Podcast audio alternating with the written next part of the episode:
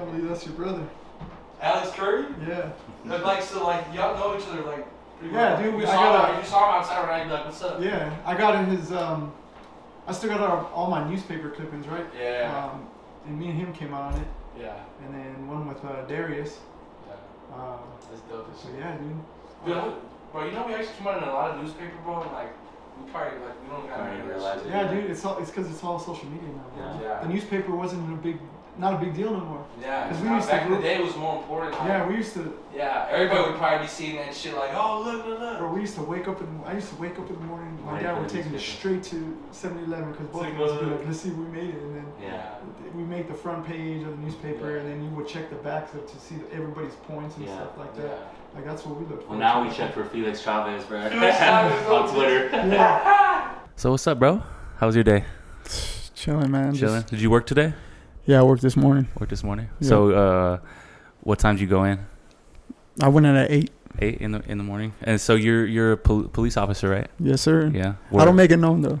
Almost. so can, Cut. so yeah, I mean we could cut anything, No, no, but should it's we cool. leave that out? No, you, no, you could leave Okay, it. all yeah. I just don't post it. You know. yeah, what I'm yeah, saying? no, I feel you. Yeah, I don't even know. Like looking at your IG, like I didn't even know that you were like yeah, that's like you're an associate with that. So Yeah, a Oh, lot of you have a lot of mystery behind that. a lot of people still think I'm teaching and coaching, bro. Yeah? To be honest, yeah. So you used to used to teach and coach. yeah, I used to be a teacher. Where at? Nolan Richardson. For real? Yep. Oh shit! Did you what'd you coach there? So I taught eighth grade social studies, Uh huh. and then I coached at uh, Loretto High School as Oh, the head okay. track girls coach, varsity. Damn. Yeah, Do you ever miss that? Like coaching, I miss the coaching. coaching. Yeah. That's for sure. Just the track meets every week, yeah. all that good stuff. Yeah. I bet. I mean, everybody that like coaches, like they say, it's very, it's very fulfilling in a way. Oh, that's nice, dude. I mean, if you develop somebody, and you know those people have good work ethic, Yeah. then you know you see that they want to go to college or they want to progress in the running career. Like it makes you better as a coach. Yeah. You know what I'm saying? For sure. Yeah. So this is episode 21. So episode 21 of the most vulnerable player. Um, and we have Freddy, and your last name is Arellano. Freddy Arellano. Um, I knew it was Arellano, but then you said your mom's last name was Granado. Granado. Okay, Yeah. she, it's just her like maiden name type thing. No, she got remarried. Remarried. Mhm, Okay, okay, mhm. okay. Got you. So yeah, Freddy Arellano. Um, he's uh, obviously a like police officer like we talked about. He uh, and you also um, you have a run club. Um, it's a social club that runs Exactly. here here in El Paso. It's called uh, Run for It uh, EP, and um, yeah, man, I actually just started going there. So um, I work at Neep Collective. It's a family business, and um, I ran with you guys first at when you we collaborated like on an event at Neep Collective, and that's when I got to meet. I don't think you were there. I think I met Thomas that day. Yeah, you met Thomas. Uh, I met Thomas, but man, ever since then, it's just like, um, I really like, I really enjoy and really like what you guys are doing with it.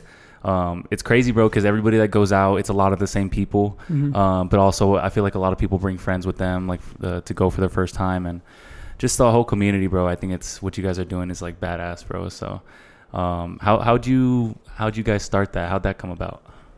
so Thomas and I, we started in 2018. 2018. Yeah, 2018. It came up with an idea. Thomas is one of your like your best friends. Yeah, best friends. Yeah. I've known Thomas since middle school. Yeah, Yeah, and since middle school up until now, I mean, we just Mhm. been best friends. We lived together back in the day yeah, uh, when I moved back from El Paso. But when we started it, it was 2018. My Thea passed away, hmm and she passed away from cancer. So I went up to Thomas. I was like, "Hey, let's let's start hosting, you know, 5K events." Mhm. Because during that time, I was already coaching, yeah, yeah, yeah. so I knew how to organize the event. Kind of raise Um, money for like yeah. cancer. Yeah. Mhm. And we were doing it as a nonprofit. hmm So we would hit up a lot of nonprofit groups and say, you know what, you know, we'll make X amount of money, and then all the money that we make, we're gonna donate it to you guys. Wow. And then to get people out for vendors and stuff like that, we just let them know, hey, you know what, we'll pay for you guys to be vendors. All the compensation that you guys get, we won't take nothing from it. We just Wow. want people to come out and run. Yeah. So that's what we did. And then after that, we're like, damn, a lot of people showed up. I think we had about 120 runners. Oh shit. Yeah. 120 runners, and then from there we just started doing the run club, and we have a lot of people in the industry, you know, that work at Lost and Found. They Yeah. work at later later. So we started doing them there Mm-hmm. to attract more people because you Yeah. know El Paso, Party yeah. City. Yeah, for sure. everybody wants to go to the bar and drink. so we figured, let's get running at a bar. yeah. So afterwards, you know, yeah, you people had an incentive to drink. So Yeah, yeah, yeah. You know, we started doing that. And it started, but it, it mainly started with um. It mainly started with it was like maybe three or four you guys know like to start off when you were starting in 2018. No like, man, There's a few friends, or you you like first time you had the run club itself. How many people like actually came to that? I think we had about a solid 25, bro. Oh, because shit. during that time, when me and Thomas were doing it, we were working out at Get Lifted Central. Get li- okay. My buddy Steve owned that gym at the time. So him and his girlfriend Steve or Raquel, uh, we would ask him to like host little run clubs at the gym, mm-hmm. and then we would have people come out. And that's when Viejo was starting up. So Viejo would come out, set up their little minivan and everything Yeah. like that, and then do the pop up. So we just started gaining people from there. yeah. And then from there, we kind of migrated to Lost or Lost and Found later, yeah, all the- later. all the bars, yeah. you know, all those. And how did? Because I remember you talking about how did COVID affect you guys? Like, did you guys still try to do the runs or? Dude, COVID helped us a, even way more Oh, true. because we were doing like the virtual runs. We were doing challenges like Mm. who can get 100 miles in a week. Mm-hmm. And then we would just give people prizes and stuff. oh, I would personally buy gift cards. Like I would spend my own money and give someone, all right, if you reach 100 miles at the end of the week, Yeah. I'll get you a $100 gift card. Damn. Or if you reach 100 miles in the week, I'll get you some pair of shoes. Yeah. Like I would just invest my own money into it. Thomas would invest his own money into it. So that's how we did it. yeah. And COVID, COVID freaking really, really, really popped it off even more Yeah. because everybody wanted to post it. Everybody had a lot of time. And everybody needed kind of like somebody to kind of hang out with because during Mhm. COVID, I mean, it was tough, bro. There was like you really didn't see your friends that much, Nope. and yeah, Everybody was staying home. yeah, I mean, I, I bet you it saved a lot of people money though. yeah, for sure. A lot of people money, but it also invested people into the running aspect of Yeah. things because everybody started to get a little bit more physical yeah. when COVID happened. What do you think that was? What do you think? Why do you think people like started to be more active during COVID? Because they lost all their resources, man. Yeah, They lost the gym. I mean, we couldn't Yeah. even go to the gym unless you knew a homie that owned the gym. yeah, They're gonna get you in there, yeah. right? But a lot of people lost that resource. Mhm. So, what's free? Right. running. Yeah, exactly. Shit, I I know I was running, bro. I did um. Have you heard of the Goggins challenge? Yeah, I did that shit during during COVID, bro. I actually have a video of it. I did like a vlog and shit, and I don't even know if I could do that that now. Like I don't know, it was just a different mindset. I feel like I was a different mindset like during during COVID, but it's also because I had time. Like how often do you have like just two days to set aside to like r- wake up every four hours? You know, like that shit was Dude, I mean- intense, bruh. because if you were working during COVID, you would get home from work and you had nothing to do. Yeah, You, you were either playing Call of Duty or you were outside running. yeah, So I know a lot of people were making challenges up, and everybody was just going wild for them yeah. because people were so bored. Yeah, that's yeah, that's insane. And then this past, I would say 2023 is when I finally first saw like the Run Club like on social media and stuff. Is there anything you guys changed? Like did you just start posting more or is it did it just take that much time to kind of for people to get to know you or did you like flip a switch to where like all right, we need to go hard on this, this and this? So we were just throwing little teasers out on Mhm. Run for like coming soon, Yeah. just to gain a little traction. And people would start to respond like, "Oh, what's happening?" Yeah. Um, but at, during that time, we were already talking to Jose, the owner of Viejo Coffee, Okay. and that's when he put up that new spot right by Lost and Found. Mhm. So we went up to Jose and said like, "Hey man, let's just do the Run Club again," because he's been with us since we started Yeah. 2018. And he I runs mean, himself. Yeah, he Yeah. runs himself. So back then they were just mobile. Mhm. They didn't have a storefront. So he would like do deliveries. He would do like the the little bolsas. Mhm. My Spanish is horrible, but he would do the little bags and Yeah. stuff like that. How they do in the Mexican yeah, yeah. culture, you know. And so we, when we went up to him, we were like, "Hey, let's do it, man!" And he was always cool. Yeah. And I think me and Thomas just posted it. And then the first day, I think we maybe had about 40, 50 heads. Wow. First day, back. Were you expecting that? We we didn't expect Yeah. that. Yeah, it it was cool to see. I guess people were just kind of wanting that to happen. Mhm. Um, we have a lot of people from like Austin yeah. and from out of town that been searching for something like this because yeah. they do that on a daily basis in Austin. You know what Mhm. I'm saying? They have a bunch of run clubs out there, Yeah. So So it's something new to El Paso. Yeah. Fairly. I mean, I'm sure there's other run clubs, but definitely the whole community aspect and just as many people that come out. yeah. It's Well, they have the OG Run Club for Up and Running okay. right there down the street from us. Yeah. Um, at Up and Running on Mesa, where uh, the district is at. Okay. Is that it a, plaza area? Is it a different demographic? Would you say, or is it pretty similar? Like, It- it's a little older. okay, yeah. So I was gonna say, like, I feel like Run for It is definitely a younger, more younger. I mean, they're still a little bit like older, but there's definitely a lot more younger Oh yeah, cats for that come sure. out for sure. Younger, and the good reason is is that Jose puts a lot of good aesthetics into Viejo Coffee, right? Yeah, for sure. You want to. Everybody knows that you're gonna go into Viejo Coffee and you're gonna take a selfie on that oh, mirror. for sure. Like yeah, that's that's their iconic, you know, view. yeah. yeah. So people are gonna go in there and they're gonna take the coffee picture. They're gonna take that picture in that mirror. So Yeah. you know that's a good utilization to kind of push people to come. Yeah. It's all about aesthetics now. Nah, for sure, bro. The way you all are branding it is like it's genius, like to me, because people literally like obviously a lot of it is about the running, but like a lot of it is really just going out. You're gonna get like you're gonna take a selfie with your friends. Like it's it's good vibes and like just honestly, what I enjoy most most is talking to people after. Like that's what I enjoy the most most about it. Like obviously, yeah, the running's dope. Um, but like we run every like you run every day or like every other day, but I just think that it's like just the networking aspect and just you have people out there that are actually like like minded and just I don't know, it's just a dope vibe to me. It's- Yeah. I mean, like you said, man, we're not a we're not a run club. We're a social club that likes to run. So yeah. you know, we do it more of a network kind of base, and that's man. I mean, we get into it. I've met a lot of good people out there just by the run club. Mhm. First day, I feel like I've known them for years.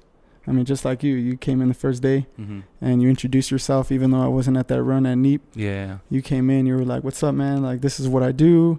Here's the logo. Like, I'm gonna make you guys a reel. All this good stuff." And then next thing you know, here we are. Yeah, You know what I'm exactly. saying? It's crazy how it works out. El Paso, man. Oh, man. you know, the city's. I'm grateful for the city, though. I mean, Yeah. it's changed a lot. The older you get, it kind of changes a little bit more. yeah. I definitely feel old sometimes going to different places. I'm like, damn it, it's not the same no more. Yeah. But it's still fun. Nah, for sure, bro. I mean, so what would you say is like what's your what's yours and Thomas? Maybe you and Thomas have different purposes behind it, but why do you what keeps you driving and motivated to keep this going and just to want to grow it and just yeah, what what keeps you going in that? What motivates you to keep doing like the run for it and um, what's your purpose behind it? To be honest, man, I just want to see people have fun. Yeah. I want to see people be fit. I want to see people network, and I just want to see people succeed. hmm I mean, running for me is just mental clarity. I mean, I use it as a form of competition, not only with other people but myself. hmm So I figured if I keep implementing that to people, you know, they're gonna be like-minded and just do the same thing. Yeah. And I see that all the time, man, because people come in and they're concerned or they'll DM like, "Look, I run slow. Like, do you think that's gonna be a problem?" And I say, absolutely not. All paces, all all paces, all faces. I let everybody know. I mean, we got people coming in with with their babies. We got people coming in with their dogs. Yeah. Whether they're in the front group, whether they're in the back group. I mean, they're gonna be with somebody. Yeah. So I just make sure that whatever pace you are, you're gonna feel comfortable doing it. Yeah. So, you know, I that's my motivation just to keep it going. That's so dope. Having man. people just have fun with it. That's Yeah. it. Badass. I love that. And um, you have a few events coming up too, right? What what you got going on? The whole month of December. So this this Saturday we have it at Buen Dia, Mm-hmm. um, Chilaquiles place. the Chilaquiles Yeah. place. Have you had it before? Yeah, I haven't. It's, it's pretty fire. it's good, man. Yeah. The first one, the first one I went to was the one on Mesa. Nice. Okay. Yeah, that's the one that I went to, and I had El Super Burrito, Oh shit. and you should get an award by eating that one. It's freaking huge. But yeah. Yeah, I went with my sister and my brother-in-law. We ate there, and then um, my buddy Phil, he's actually the one of the managers there. Okay. Um, so he's the one that kind of got me into the Chilaquiles place with them to set up this event. Mm-hmm. And we had done, me and Thomas had done um, some events with Bananawa, who are Yeah, the owners of Owners like of Crave, Crave, all, all, them that stuff. yeah. So you know, we've done events with them. Mhm. Um, but he hit us up and he was like, Hey man, I feel like this is gonna be a good place for you guys to do something and, you know, come through. Yeah. So, you know, they their graphics team sent us the graphics, you know, they did their thing. Me and Thomas, we kinda keep the graphics kinda simple Yeah. And, you know, we rolled through with that. So we have that one on this Saturday, and then on the 23rd, we linked up with headquarters. So we're gonna do like a little pub run. Yeah. So we're gonna go to Secret Santa, and then to headquarters, and then to District, and then to Palomino's.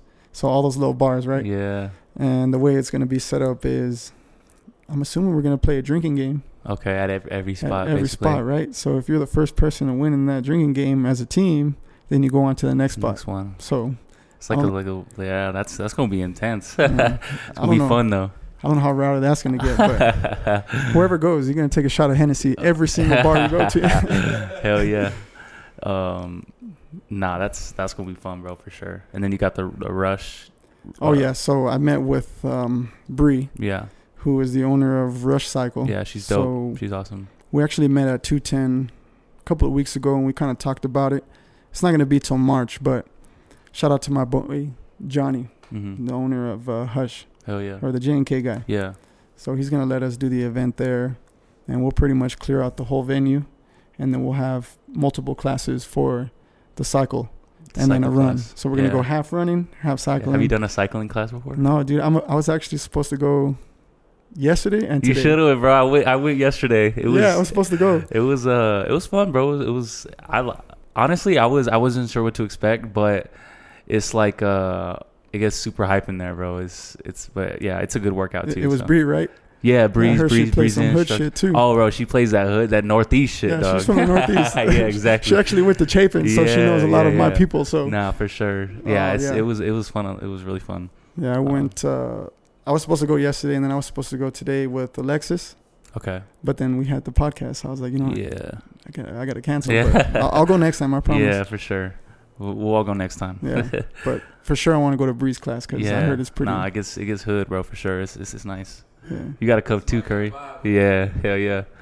Um, but yeah, and then I mean that's that's so dope, man. It sounds like a lot of a lot of shit going on for you guys, and I mean, I'm excited for it. I'm gonna pull up, so it's uh it's gonna be it's gonna be fun. Oh man, I hope everybody pulls up. I mean, it gets bigger every week. Yeah, So, I mean, we counted what about 55 heads for Denny's really. pop up? Yeah, Damn, I didn't even realize there was that many people. yeah, That's dude. I was. I was doing the warm up and I was looking at Thomas. I was like, damn, dude, about 55 people here, Yeah. almost 60. That's crazy, man. and you know, I'm grateful for that. Just Yeah. for the people coming out again, the movement, bro. Mhm. and then people just being active, but also people supporting the businesses. yeah, You know, for sure. especially Denny. because you guys don't profit off of that, right? I don't- Like, Nah, no. we don't. I mean, we don't really care about the profit. Yeah, exactly. We just want people to enjoy themselves and come through Mhm. and just run. yeah, Like, because that's what I like to see, and that's what I've done all my life. So yeah, as long as I see people come and support the movement, yeah, that's all that matters to me. That's my currency right there. yeah. That's badass, bro. So you uh you grew up in El Paso?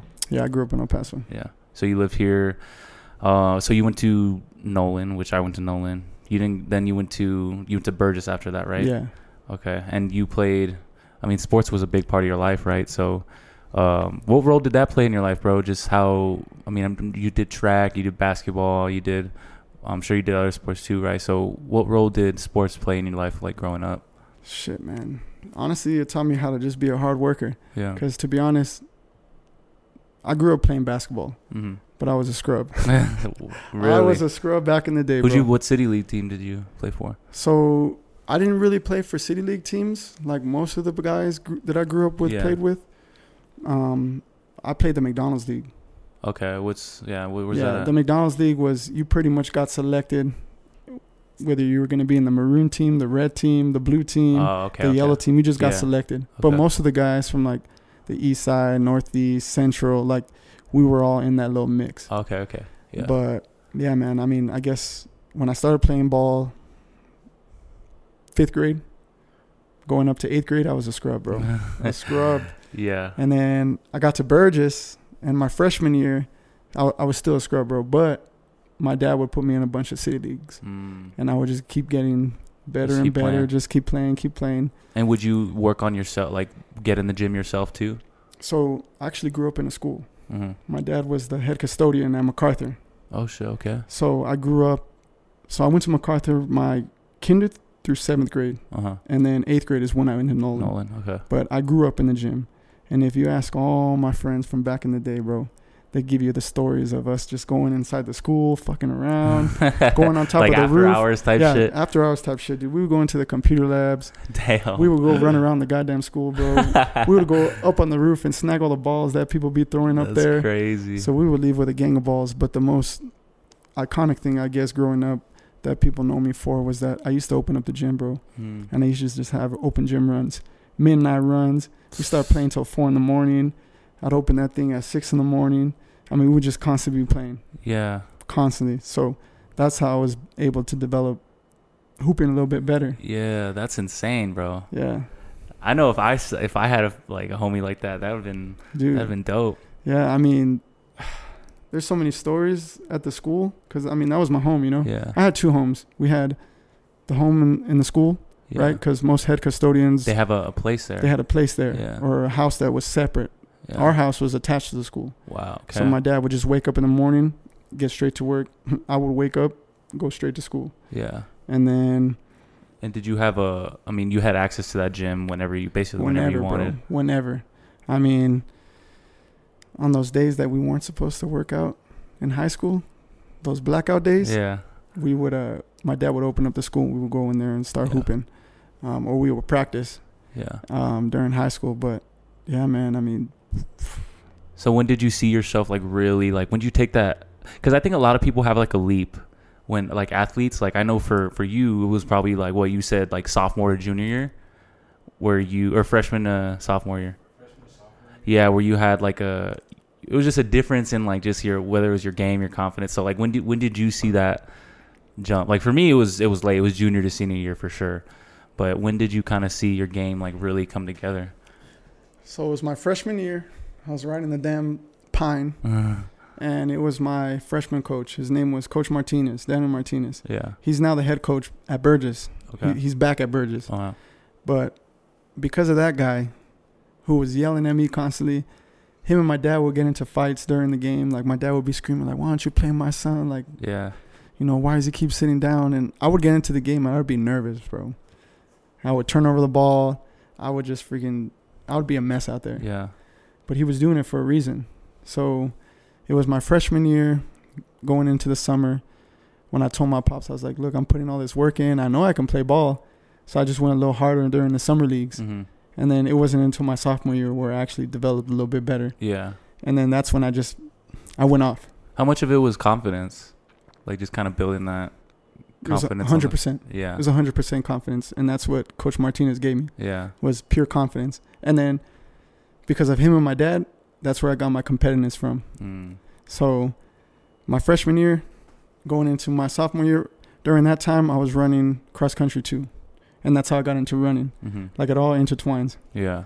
So you really started running cross country because of basketball? Yeah. Oh, okay. we, we got a new head coach my freshman year, Coach Cordova. He came from Bowie. So he made everybody join cross country. Yeah. Really. Damn, that's crazy. my freshman year, I got into cross country. I started running. My first meet as a freshman, I got top 10 and I got a medal. So I was like, oh shit, you get a medal every time you fucking run? Yeah. and Or every time you get top 10. So my dad was just like, hey, let's just start collecting these. So freshman year, every single meet, I would get top 10. As Is cross country what three miles or what? How many? Yeah, it was three miles yeah. during the time. Okay. So I would just get, I would get a medal every meet, and then that's when Coach Smith, who was my cross country coach, who, you know, who's still a big part of my life today, you know, he moved me up to the varsity team at the end of the year, and I was able to go to regionals with the team. Oh shit. Although I sucked ass going into regionals, Yeah. it was just crazy for me to be in that position and him kind of being like, "All right, let's go." Yeah. And then from cross country to basketball my freshman year going into my sophomore year, that's when everything just started popping off. Yeah. Yeah. That's insane, bro. Because I mean, yeah, when I think about it, like a lot of people have, uh, like in basketball terms, like a lot of people in open gym, they could have all the game. Like they could, they could. I mean, they got the handles, they could shoot, but like translating at that into a game is like totally different. Like for whatever reason, like I know for me, it didn't take me. It took me a while. Like I was always pretty good, bro, but I didn't really start feeling like kind of myself or like free until like maybe my senior year, which was like I still played good, but like that's definitely a thing I noticed with a lot of people. Like it's it's definitely a confidence thing where Oh. it's just building that into the game, you know. you know, and because of so those three guys, my pops, Coach Smith and Coach Martinez, they gave me the confidence and the ability to talk shit and back it up. yeah. Like till this day, I still talk shit, bro. Yeah. Did you ever did did did you always talk shit or was it did you hit a point where you like No, I hit a point where I was Yeah. just like, man, I'm gonna start talking shit now because, you know, in eighth grade when I was at Nolan, bro, I had like Jamal Odom, Yeah. I had you know Randall Canada, I had a bunch of big dogs. You know, everybody went to Charles or Terrace Hills, all them stuff, and I remember that Yeah. because I'm like, man, because they would just talk shit to each other, and I would admire their game because they were good back then. yeah. And me, I was just the scrub, so Yeah. I would look at that and be like, all right, motherfuckers, I'm gonna start talking shit once I get a little better. Yeah. And then yeah, dude, sophomore year, that's when I started realizing like, damn, I can finally start talking shit because I'm actually I'm hoop. starting, I'm I'm hooping against you guys again, Yeah. and it was it was cool, man. It was real, it was humbling for me. Yeah. I mean, That- talking shit. Yeah, but I mean, uh, that's that's a that's dope because I was always I was quiet all the time, even though I could hoop. I was just I just never, I don't know. I, I just wasn't me, I guess. But did would you say did you talk shit? Uh, if they were, If they were talking shit to yeah, you? if they were like the rowdy type, yeah, I'd have to talk shit. bro. Yeah, it definitely it makes a game definitely more fun for sure. Like especially because I mean at the end of the day, it's it's all like it's all game. It's a game, but for sure you can definitely uh you can get yourself going in that. Like I know a lot of people, they just need that extra spark to kind of like get them kind of like in the zone type shit. Oh yeah, and that's that's definitely how it was, bro. Yeah. Like, And that's crazy. You don't you don't strike me as someone because you're you're laid back. You're you're you're not quiet, but definitely more like I feel like reserved. So I'm sh- like I'm sure once you get in the game, it's like totally different, right? yeah, I Yeah. mean, once I if I lock into something, I'm I'm locking in. Yeah. Whether I'm talking shit or I'm just locked in, that's it. Yeah. But yeah, growing up, I, I was talking a lot of shit, Yeah, whether I lost or not. Yeah. I mean, if I lost, I ate it. Yeah. But if I was winning, I just keep talking shit, which you know it kind of helped me in the long run. You Yeah. know, but For sure. Do you, do people talk shit when running? oh yeah, bro. Really? Yeah. Um. Actually, my last race was the hundred mile race that I ran during NEEP. Yeah. That's why I didn't go, because I was in Nevada running the hundred mile race. Yeah. But I was out there, and you know I'm looking at the stats and I'm looking at who won it this past year, and Mhm. you know my goal for time, I wanted to go under 22 hours, and I knew the guy to beat was gonna be there again, and he was an older cat, bro, 43 years old, and I was looking at his college resume. I was looking at everything. Mm-hmm. I mean, he ran for BYU. I think he ran like a 358 mile. What the fuck? But in my head, I'm like, I'm just talking shit to myself. Like, man, this dude's 43 years old. I mean, he's washed. It's like I'm, I'm, gonna, I'm gonna be, I'm gonna be on his ass. yeah. And you know, unfortunately, when I got to mile 33, that's when I popped my Achilles. Damn. So, So that I- happened at that. so I had to pull out. Yeah. But you know, yeah, I was still kind of talking Yeah. shit. So what prompted you to? I mean, because 100 miles, bro. That's fucking. That's a. I mean, that's crazy. Like a lot of there's. I wonder what the actual percentage is of people that actually, like, actually do something like that. I'm sure it's like ridiculously small, but, um, yeah. What what made you want to do that? fucking David Goggins. For real. Stay hard. yeah, fucking who's gonna carry the boats and the logs, bro? Nah, David fucking Goggins. That Yeah. guy. If anybody, like, he talks so much shit. Yeah. I, I love people that talk shit and can back it up, right? Yeah. But because of that guy, when I first started reading about him and kind of looking at his YouTube videos and all his motivational shit, Mhm. that shit got me so jacked up. Yeah. And he would just do things just to do them yeah. without even the bare minimum training. I mean, he would train, right? But it's all it's all up here. Yeah, I mean his first hundred or yeah, his first hundred mile race. I think he he was still like a bodybuilder type guy. Like Yep. he didn't even he was heavy and like I I remember reading that where he yeah he basically it was like hundred miles I think around a track. Yep. I think it was his first run, and he basically had like uh I forgot what he got after that. But it's like something within like your I don't know if it kidneys or liver, but anything. He was fucked up after that race. Oh, I think he, he got rhabdo. exactly. Yeah. Yeah. What exactly? What what is rhabdo? You know so that is? rhabdo is dehydration. like just severe dehydration. Yeah, just severe dehydration when your piss is pretty much dark, yeah. like it looks like coffee. Mm. Yeah, that's rhabdo. Fuck. Yeah, Yeah. So I mean, you get rhabdo by just extreme exhaustion of your body and the lack of like nutrition Mhm. and hydration. Yeah. and a lot of people get it, bro. Especially people that do border patrol, right? Mhm. They do BORTAC training, and that lasts for a couple of weeks, and that's just like minimum sleep. You get like an hour or two hours of sleep, and it's just constant day by day. Yeah. And you get rhabdo just doing that because you're just constantly working out, Yeah. and you have very minimal time to rest. Yeah. That's insane. And so, um, you just kind of wanted to see, like, test yourself, see it's. I mean, because you've done mar- you had done marathons before that, right? Yeah, I had done marathons. I've done half marathons. Yeah. Um, Well, let's back up. So you you ended up going to, um, university or to college to run track, right, or to run cross country, or was, Mhm. yeah, what was it? so back to the hooping. Yeah, I, yeah. I just wanted to be a hooper. Yeah. Um, but like the guys that actually went to college, they were already being exposed during that Mhm. time, and obviously social media and the way you got into college hooping Yeah. back then was way different from what it is now. Mm-hmm. I think back then it was more stats, right? Yeah. For sure. And I mean, I had the stats, but I just remember my senior year, I was a I was a big I was a big guy, not not fat, but like muscular yeah. because of hooping. Yeah. But I was kicking a lot of these skinny dudes' ass. Yeah. And one coach, Coach Ortiz, who was my first college coach, took a chance on me and was just like, "Hey," he reached out to me after my first, after my last cross country meet, and he was just like, "Hey, man, I'm gonna give you a scholarship uh, to the University of Southwest in Hobbs." Uh huh. So I signed the University of Southwest, and For then cross mid- country. yeah, cross country Uh huh. and track. And midsummer, he calls me and he goes, "Hey, man, so I got a new coaching job in Kansas at a junior college in Colby, Kansas. Population was like a thousand heads." Yeah. And he's like, but all the Texas guys that I signed are gonna be coming with me. He's like, you can stay at Southwest or you can come with me and get a full ride here. Damn. So I was just like, nah, dude, I've been talking to you all fucking Yeah. summer, bro. Like, let's go. Yeah. So then spent my two years in Kansas, you know, got my education, got my associates. I progressed. And then my last two years of college, I went to Sam Houston University Coach Parker. Mm-hmm. So Is that Division One? Division Yeah. One, yeah. hmm And I mean, that was Houston, man. So Yeah, that was a good experience. In yeah, it was a good experience in itself. Yeah, for sure. Did you did you party in in Oh, Sam Houston? Dude, I used to live with, so I lived in a in a house with four other runners. Yeah. So we lived in a house. It was five five guys. Uh huh. It was me, Clint, Memo, Logan, and our other friend Patrick. Uh huh. And we started hosting like Halloween parties, Oh, shit. Christmas parties. And that's when Twitter was popping, dude. like Twitter was actually Twitter. Yeah.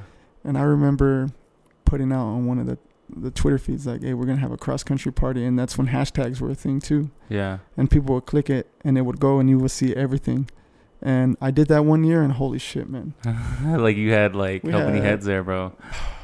It was like Project X, man. Really? Yeah. So like hundred plus, probably. Yeah, there's there's things I can't really speak about, but if they're watching, they know. yeah. I mean, shit, bro. We, damn, Yeah, I, I can't even ass- speak about it. But that shit is. Yeah. Oh man, we had some good times in college. Yeah. I mean, the parties were just absolutely nuts. I mean, it got shut down at one point. No, dude, because we lived in like a rich ass little cul-de-sac neighborhood, so our neighbors were were super cool. Yeah.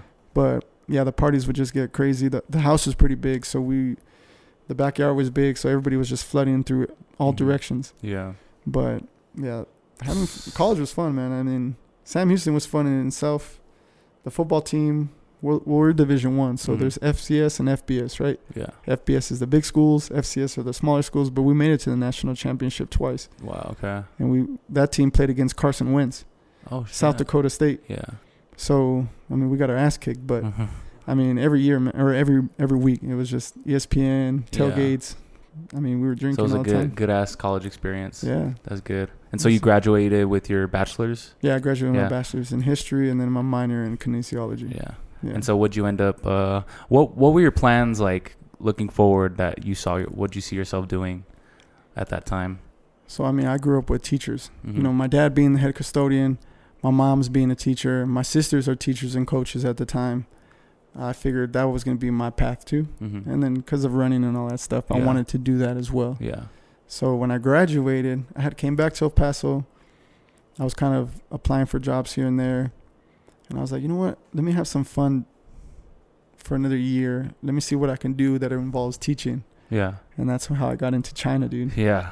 That that's where I was. I was really curious about. So yeah, how'd you come across that, bro? Because Yeah, that, I'm curious about that. What, how'd that come about? Man, I was just spontaneous and on a mission to just not be at home. Yeah. So you just want you just wanted to take a year to really just enjoy yourself, like obviously work, but just to not go completely into like your career path. That you Yeah. wanted. Yeah. I mean, I wanted to get some experience teaching, but yeah.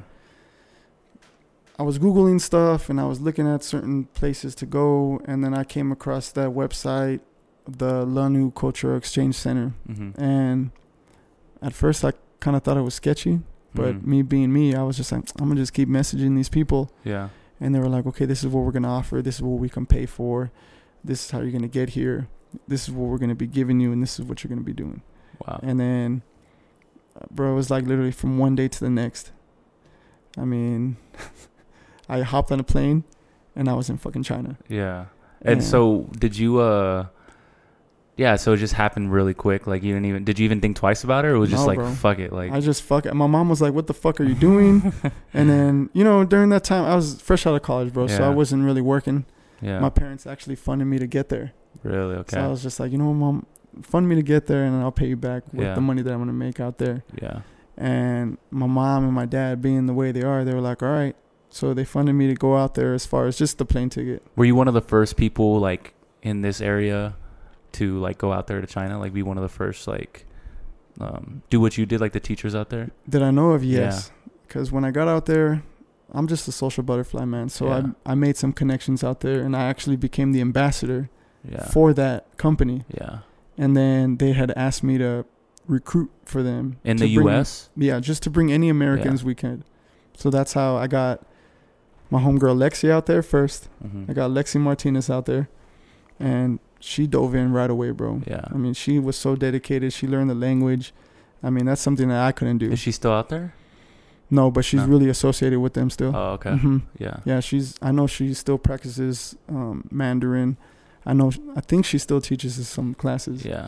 And then from there, that's when your sister-in-law, Yeah. Joanna, that's when she reached out. She was just like, "Hey, I'm interested."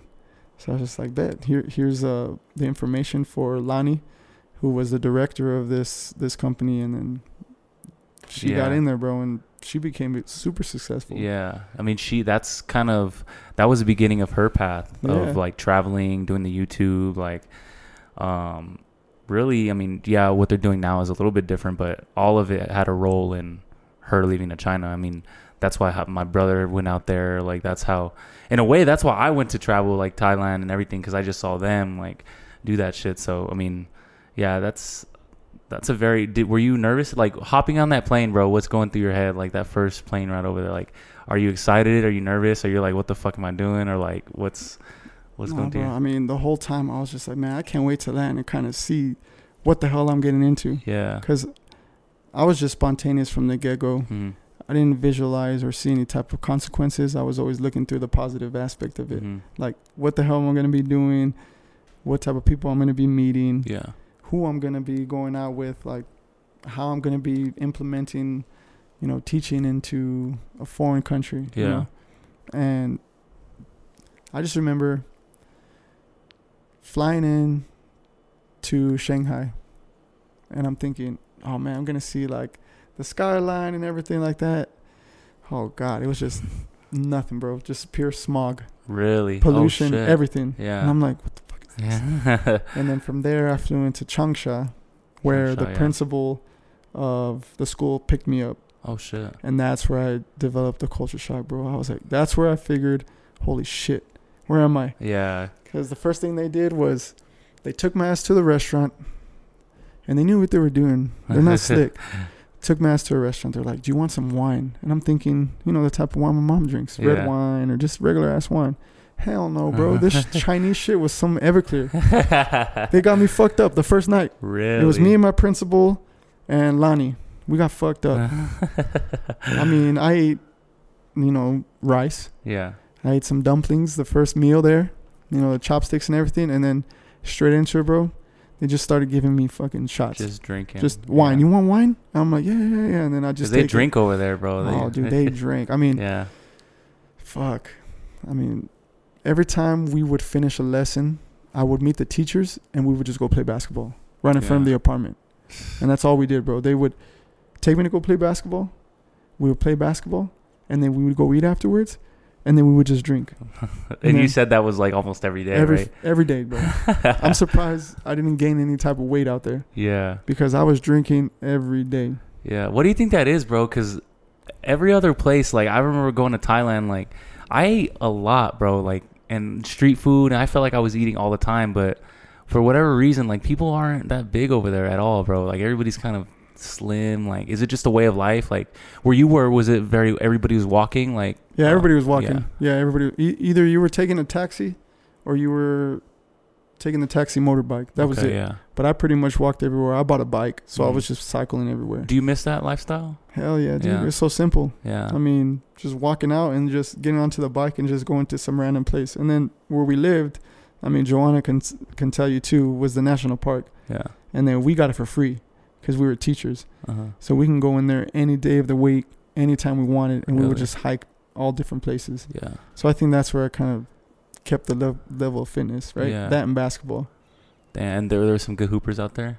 Yeah, dude. I mean, some some of the teachers they took me to like these professional leagues. Yeah, I remember you saying you played in front of crowds and I shit. played in front of big ass crowds, dude, and they were like it was like playing in the NBA, dude. Like yeah.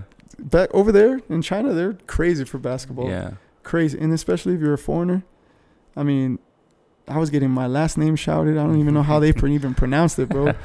But it was crazy out there. Yeah. Just I'm like, what the hell? Yeah. No, and for sure. It was competitive. I mean, there were some good kids out there that Mhm. played. I mean, and then me talking shit. I don't think they understood what I was saying, and vice versa. I know they were telling me some shit. But man, it was cool. It was cool to be out there, and you know them kind of just going out there, and then you know we would do what we needed to do. yeah. It's crazy how uh, basketball is like a universal language in a way. Oh yeah. Because I remember like I played, I played out there. I played in a like a pickup game. It was just random. Like I just walked to a park and there was these dudes playing like big ass motherfuckers, like six seven, six eight. But like, it's just insane that like you can just pick up, go to another country, and then you guys can just like just play this one game that everybody just knows, bro. I, I thought that was that's insane to me. yeah. Um, Basketball really brings a lot of people together. To be Yeah. honest, yeah. for sure. I think more than any other sport. Yeah, definitely. I think uh yeah, and so um so you were in China and then how long were you in so you were in Changsha. When did you start like hopping into other places in like South in Asia basically? Cuz you did a lot of traveling out there, right? Yeah. So the first ten months, uh, obviously we had our teaching right. Mhm. And we had one month off out of the 10 months for just complete vacation Cuz New Year the Chinese New Year, right? Yeah. Like that. so that's when i started going to like the stuff that i learned in, in high school and college right Mhm. the the one of the main pla places i really wanted to go was xi'an Xi'an. That's Yeah. in China? yeah terracotta warriors Okay, I've Yeah. never heard of that. What's what's the story behind that? so i don't know the exact year like the specific year i know it was in 1970s Mhm. 1970s some farmer was just out there and he was just digging up a well and as he was digging he came across a statue Mhm. So he started digging more. He came across another statue. Lo and behold, he came across thousands of statues just underneath the ground of What? terracotta warriors. And the thing, the unique thing about those things or those statues is that every single face wasn't the same. Every single statue had a unique face to it. So that farmer found thousands upon thousands of terracotta warriors back in the Shang dynasty for China. Warriors like just statues of the warriors? Yeah, statues Yeah. of warriors. Um, and until this day, they're still finding more, right? And you're talking thousands of Thousands, just individual bro. statues. Yeah, thousands. I mean, when I was in there, I was like, holy shit. Because I remember watching National Geographics with my pops, because I was a history guy back then. Yeah. I mean, my degree's in history. So yeah, yeah, watching National Geographics, I would see the terracotta Wars. I'm like, damn, one of these days I'm going to be watching those things. I'm going to see them. And just to be there and kind of watching it and observing and looking at all these statues and, you know, watching the instructors kind of give you the education on it, it was wild to me. That was, so that was the first place I went to go travel when I had the time to. Yeah. And, And and how long? How far was that from you where you were living? so we took a bus from Wulingyuan, where we were teaching, to Changsha. And then from Changsha, you would take a flight to Xi'an. And so The flights are cheap over there, no? super cheap. Yeah. Yeah, I think I spent like a hundred bucks Yeah. round trip. Yeah. Yeah. So, you know, we get there, we stayed in the square, which is just a big, huge town. And from there, they have the Xiong warriors, they have the square, they have the Muslim quarters. And then that's where I ventured out to the world's most dangerous hike. Oh shit, what's that called? The world's most dangerous oh, hike. for Yeah, real? so, um, I saw that in high school, a documentary on that in high school. Damn, so all these places you had like you already Yeah. Yeah. Like, I had already, like, kind of researched them. mm-hmm. but I knew about them. So when I toured Xi'an and saw the Terracotta Warriors and I, I did the Muslim quarters, I did all that stuff. It was, I think, an hour from Ch- or Xi'an to um, the most dangerous hike. Mm-hmm. So you take a bullet train and you get straight there. As soon as you hop off, you see the mountains. And I mean, it's just thousands of feet in the air, man and there's two ways to do about it. You either go on a eight to ten hour hike, depending on how long it's gonna take you to get up there, or you just take the tram. Mm-hmm. Well, obviously me, I took the fucking hike the whole way up, and I was by myself, so I just went up the whole time, and it was winter, so it was snowing. God damn. So I think no one, no, no one was with you. no one was with me, bro. It was the most incredible feeling. I've So, ever bro, felt. all right, what like, what is? Because I mean, eight to ten hours just by yourself. Like a lot of people have trouble just even having a few minutes to themselves, like a few hours. So like, it's just crazy to me. You're in a foreign country, just on the world's most dangerous hike, like just by yourself and just doing this. Like, what do you think that comes from, bro? Like. That has to come from somewhere. Like, just you, you just enjoy the time by yourself, or like, what, what are you thinking about throughout this, or like, you're just kind of seeing the scenery. Like, what is that? Because that's, I think that's unique to me. Like, not many people have that. I think it's just more of just my thoughts. Yeah. I like to just think about random shit, or Mhm. just think about maybe the future, or Yeah. what I'm gonna be doing the next day. Mm-hmm. and then plus like music's a big influence on me so uh, believe it or not that's when drake dropped if you're reading this it's too late Oh shit. so i had i had that and then i had j cole Uh huh. forest hill drive he dropped that as well Yeah. so i had those two albums dude and Just hiking in China, bro. just hiking in china these. so i think kind of i guess it ties into it but when i listen to those albums i think about vividly of my hike up there Yeah. and it kind of helps me but just wow. I've always traveled by myself. Recently, I haven't because of work and everything. But I mean, I've always liked to just be by myself when I travel mm-hmm. because I don't have to worry about people's time management. I can yeah. just do what I want to do. Exactly. so- You're on your own schedule. yeah, you I'm on my own schedule. Shit, if I want to go to this place, I'm gonna go to it. Yeah. If that other person doesn't want to go to it, well, You can eat what you want. You I can can, eat yeah. what I want. yeah. I can make my own itinerary. I'll just do what I need to do. Yeah. So that whole hike, man, was just pretty much mental clarity. I did meet some. I met a little Chinese girl out there, and she was pretty much with me, like half of it, yeah. not by choice, but I was just like, all right, cool. I mean, she was cute. Nothing happened, yeah.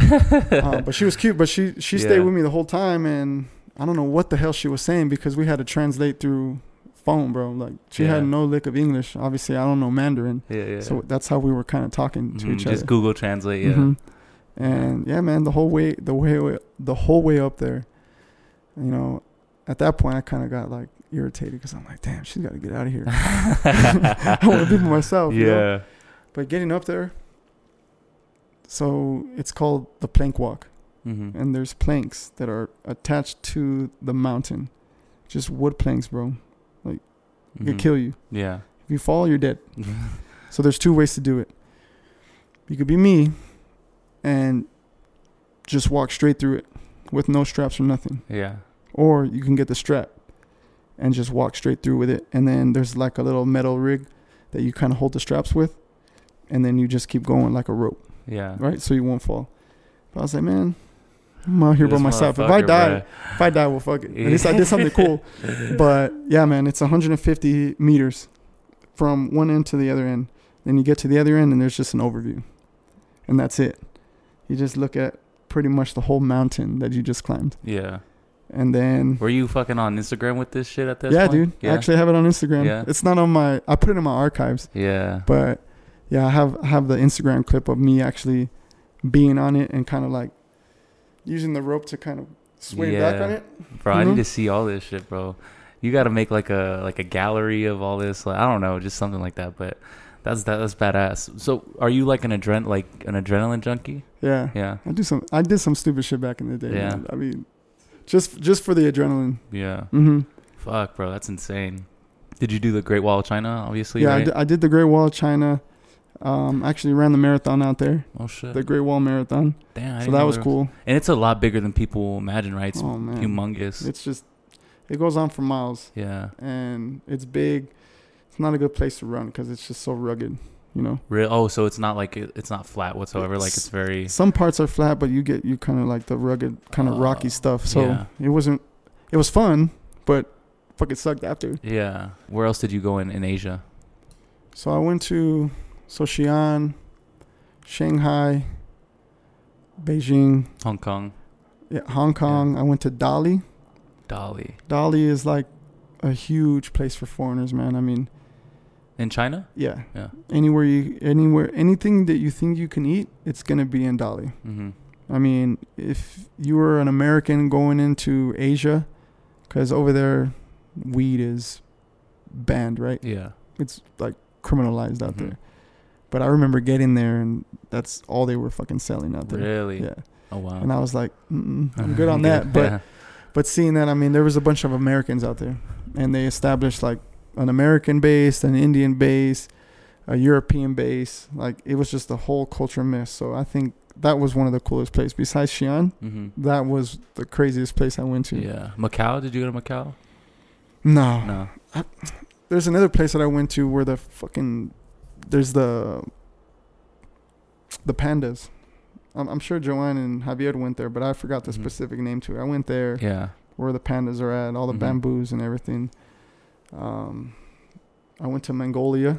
Mongolia. Yeah. I did the Mongolia tour. Shit. Stayed in fucking huts with some Uh-huh. big ass fucking huge grizzly bear looking dudes, bro. Holy shit, man. Yeah. I don't know what the hell I was doing back then, but yeah, man. I mean, I didn't even take a pair of clothes, man. I, I smelled for like a week straight. That's how long that tour was. Really? It was a straight week of just eating. I can't even pronounce the words as far as the food that I was getting eaten with, but yeah. man. Did you do? Uh, did you go to see Mount Everest? Nah, I didn't No. go to see Mount Everest. To- okay. What about Thailand? Yeah, I went to Yeah. um, Chocolate Beach. Chocolate Beach. Oh, okay. Yeah, Yeah. yeah, that was cool. hmm Uh, but I was there for only two days. Oh, okay. It was just like a stop type thing. Yeah, it was. What about um? You went to Japan, right? Nah, I didn't go to Japan. Japan. No, That's on my list for sure, bro. Yeah. Japan, Tokyo. Tokyo, yeah, or um, Vietnam. I, want to go to Vietnam too. That's one of my. So my oldest sister, she lived in Vietnam, or my oldest sister, she lived all over the world, bro. hmm Right now she's in Armenia, but I regret not making the time to go visit her when she was in the Philippines, to visit her when she was in India. What does she do out there? So she's a doctor, but my my uncle actually works for the World Bank. So he he gets established different countries and he gets those different type of countries or cities out of poverty and he establishes a banking system. Oh shit. So yeah, right now she's in Armenia and I mean, Do you have any other siblings? I got four older sisters. Oh shit. I'm yeah. the youngest. I'm the only boy. So do you have a bunch of like nieces and nephews? Yeah. Yeah. Yeah. You don't have any kids? No. Hell. Hell no. Respectfully. Respectfully, yeah. Nah. But Um, Nah, I think I, not that I'm selfish, but I think I'm too selfish to have a kid. If that makes sense, I don't know if that makes sense. I think I know a lot of people that like. I mean, just judging off what you're telling me, like you, you seem like you value a lot of time like to yourself, right? Yeah, I, I just like to do what I what I want to do. Mm-hmm. I mean, I don't. I hate to say that's selfish, but I, I maybe that's. but you're not a selfish person. Like you have a lot of like. You can see in your actions that it's not selfish. It's just more so like, because I know a lot of people that are like that. Were, I mean, my brother and Joe, they don't want kids. Like they they actively make that known, but it's just more so about they're just kind of happy. Like they feel like they can, yeah, they're they're perfectly fine without having kids. I mean, it's a huge responsibility, bro. So Yeah. I mean, back then, I didn't believe in marriage. I didn't believe in having kids. I think it was just more of, hey, if you love me for who I am, we don't need any of that. yeah, But, you know, a woman's perspective, I mean, growing up with women, right? yeah, All my sisters wanted kids. All my sisters wanted to be married, which they all are. You know what I'm saying? But Do you want to get married? I didn't. Someone changed my mind about that. Ooh, a, a special someone. Yeah, back then, yeah. Oh, Yeah. okay, okay, yeah, She, she changed my mind about marriage and having kids and stuff like that. So, all power to her on that. It really opened up my eyes. Of, yeah, I was thinking more back then of the selfish type of things, Yeah. but she kind of like put into perspective of, you know, more family oriented things, more real life perspective. So, So what, what what what changed your mind in a way? just more of the, the parenting and the developmental side of things of, you know, seeing someone just grow up and kind of finding their way in life. Yeah, Kind of, she opened up that kind of light in me. hmm for sure. to kind of see like look this is if you're going to create something this is what you're going to see yeah, growing up with it and then it made sense you know being a teacher um do what i do now i mean it, it all makes sense now yeah, back then i was kind of ignorant to it like Yeah. i don't really care yeah, but i guess it made more sense when she kind of explained it yeah. Are you single? yeah i am Yeah. hmm Uh, do you what do you feel like? Uh, do you feel like dating has changed, like in recent years? yeah Society, yeah. i mean In what way? um, social media Yeah, Right? i mean that's how you're to hit somebody up one of these days yeah, you're gonna DM them. Back then, I mean, either you would have to call their phone and speak to their parents first and be like, "Hey, I'm gonna speak to your daughter." Do you do you do you have memories of that? Fuck yeah, dude, that, that was the damn, dude. Yeah, I- you I have to remem- rizz up the mom first before you actually. I remember the adrenaline of that. The Yeah. landlines, your your home Yeah. phones, bro. Just calling. I'd be like, "Hey, can I speak to like Denise?" and they'd be like, "Who's this?" I'm like, "Oh shit, it's Freddy." And they'd be like, "All right, hold on." or That's you would just hope that bruh. that that girl you're calling is gonna pick up is up. gonna pick up, or you'll be on the AOL chat. MySpace. oh, oh MySpace, dude, AOL, just the landlines, all that calling. yeah. Did you ever dad pick up? oh yeah, bro. Yeah. They would just talk shit who, who the fuck you is? Mm, straight up, bro, and then they would Yeah. hang up. Really? But then I would call again, hoping that the girl would answer, and then they would answer and be like, "Oh, thank God." Yeah. But I remember all that stuff, man. I mean, they used to have free after nine o'clock. You would have free text messages. Back then, you would have to pay for per text messages, like two cents or three cents, right? Fuck, My bro. parents were like, "Hell no, I'm not gonna get you a phone." But I would, I would um, get my sister's phones, and I would be texting off their phones because after nine o'clock, you would get free messages. Yeah. So I would just be texting the girls, like, "What's up? What are you doing? Let's go to the movies on Trans Mountain." That's crazy how shit's changed now, bro. Like, it's insane. How do you think it's? Uh, what are some like ways you've seen negatively get impacted dating Um, by social media? I think nowadays a lot of girls have a lot of clicks. So my friend actually mentioned this the other day. She was like, or not the other day, today. She was just like, a lot of people have a lot of clicks, right? So if you're not a part of that clique, or at least that female clique, then you ain't shit to them. Is what I was tracking, right? Mm. Yeah. It kind of makes sense because if they don't know you, then they're not gonna talk to you, Yeah. and that's just because it's influenced by their friends, Yeah. and that's what I feel like makes dating a lot of hard. Yeah. Shit's crazy. No, for sure. I mean, I can see that. I mean, it's just human. You kind of just translate human nature into like social media. Like, do you, you agree with that? Like, kind of the like clicking nature of, of things. Yeah. We were talking about this, bro. Like about how like the friends influence everything, bro. Yeah, So for sure. yeah.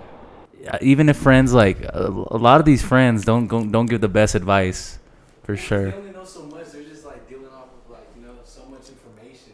Yeah. Yeah, man. I mean, it's like judging your book by its cover. hmm I mean, don't judge the book by your cover, man. Get to know the person. Yeah. Don't don't go someone go, don't go based off someone's influence Yeah. or word. Get to know the person first, yeah. and then make that decision if you're gonna judge the person or not, because that girl that you're with maybe had a bad experience through word of mouth through another girl, Yeah. and then that's just gonna put negative limelight on you hmm without them even knowing a lick about you. Yeah. And Exactly. God, I hate that man. especially especially in El Paso, bro. Like you you yeah, Yeah. everybody knows like uh, the fact that everybody's connected in a way. You can build a uh, reputation like really quick if you're not like kind of careful, right? Super quick, man. Yeah. I mean, let's face it. Gossip, Yeah, for sure. it's a hell of a thing, man. Mhm. I mean, if one thing bad is said about you, that's it. Yeah. That's what people are going to perceive you as. Yeah. Do you do you feel like a lot of people look at like influence on social media and ju- like judge people by that, like whether they're gonna talk to them or not? Yep. Yeah. Yep. It's it's not what you know, it's who you know. Yeah. For most people. Mm-hmm. I mean, I can't say all, but for most people it's not what you know, it's who you know. Yeah. If you're not within that click, referring back to it, if you're not within that click, then you're not fucked with. Mm, yeah, I could see that. I could definitely see that, bro. And I've seen it many times, man. Yeah. And a lot of people get wrapped up on the presence, Mm-hmm. like how you look towards other people, what you want other people kind of to perceive on you, Mm-hmm. Like your image, basically, Yeah. right? Everybody looks upon image. Like I was one of those guys back Mhm. then. I thought image was everything. Yeah. I thought if I were to do this, it's gonna attract a certain crowd. Yeah. But now, to be honest, I really don't care. yeah. I At what point did that change for you? Would you say? Is there something that happened that kind of made you realize, it, or was it just like through growth overall? It, it was growth and a person that made me feel that way. Mm. Yeah, Okay. yeah, they kind of helped me kind of see the bigger picture of things, and then as they were calling me out on it, I would realize like, damn, they're right. I'm spending too much energy thinking that mindset Yeah. versus who gives a shit. Just do what you need to do Mm-hmm. and do it freely. Yeah. So, For sure. So you feel free in a way now. oh yeah, I feel Yeah. real free. Yeah. I just, I feel my feel like myself. Yeah. Just relaxed. Waking up in the morning, do what I need to do, do what I want to do, and dress, feel good. However, now Yeah. you know, That's the best thing, bro. Whenever you just feel like you can be yourself, because let's face it, bro. A lot of people feel like they can't do that, or they're they don't do that because of whether like the reputation they have, or just um.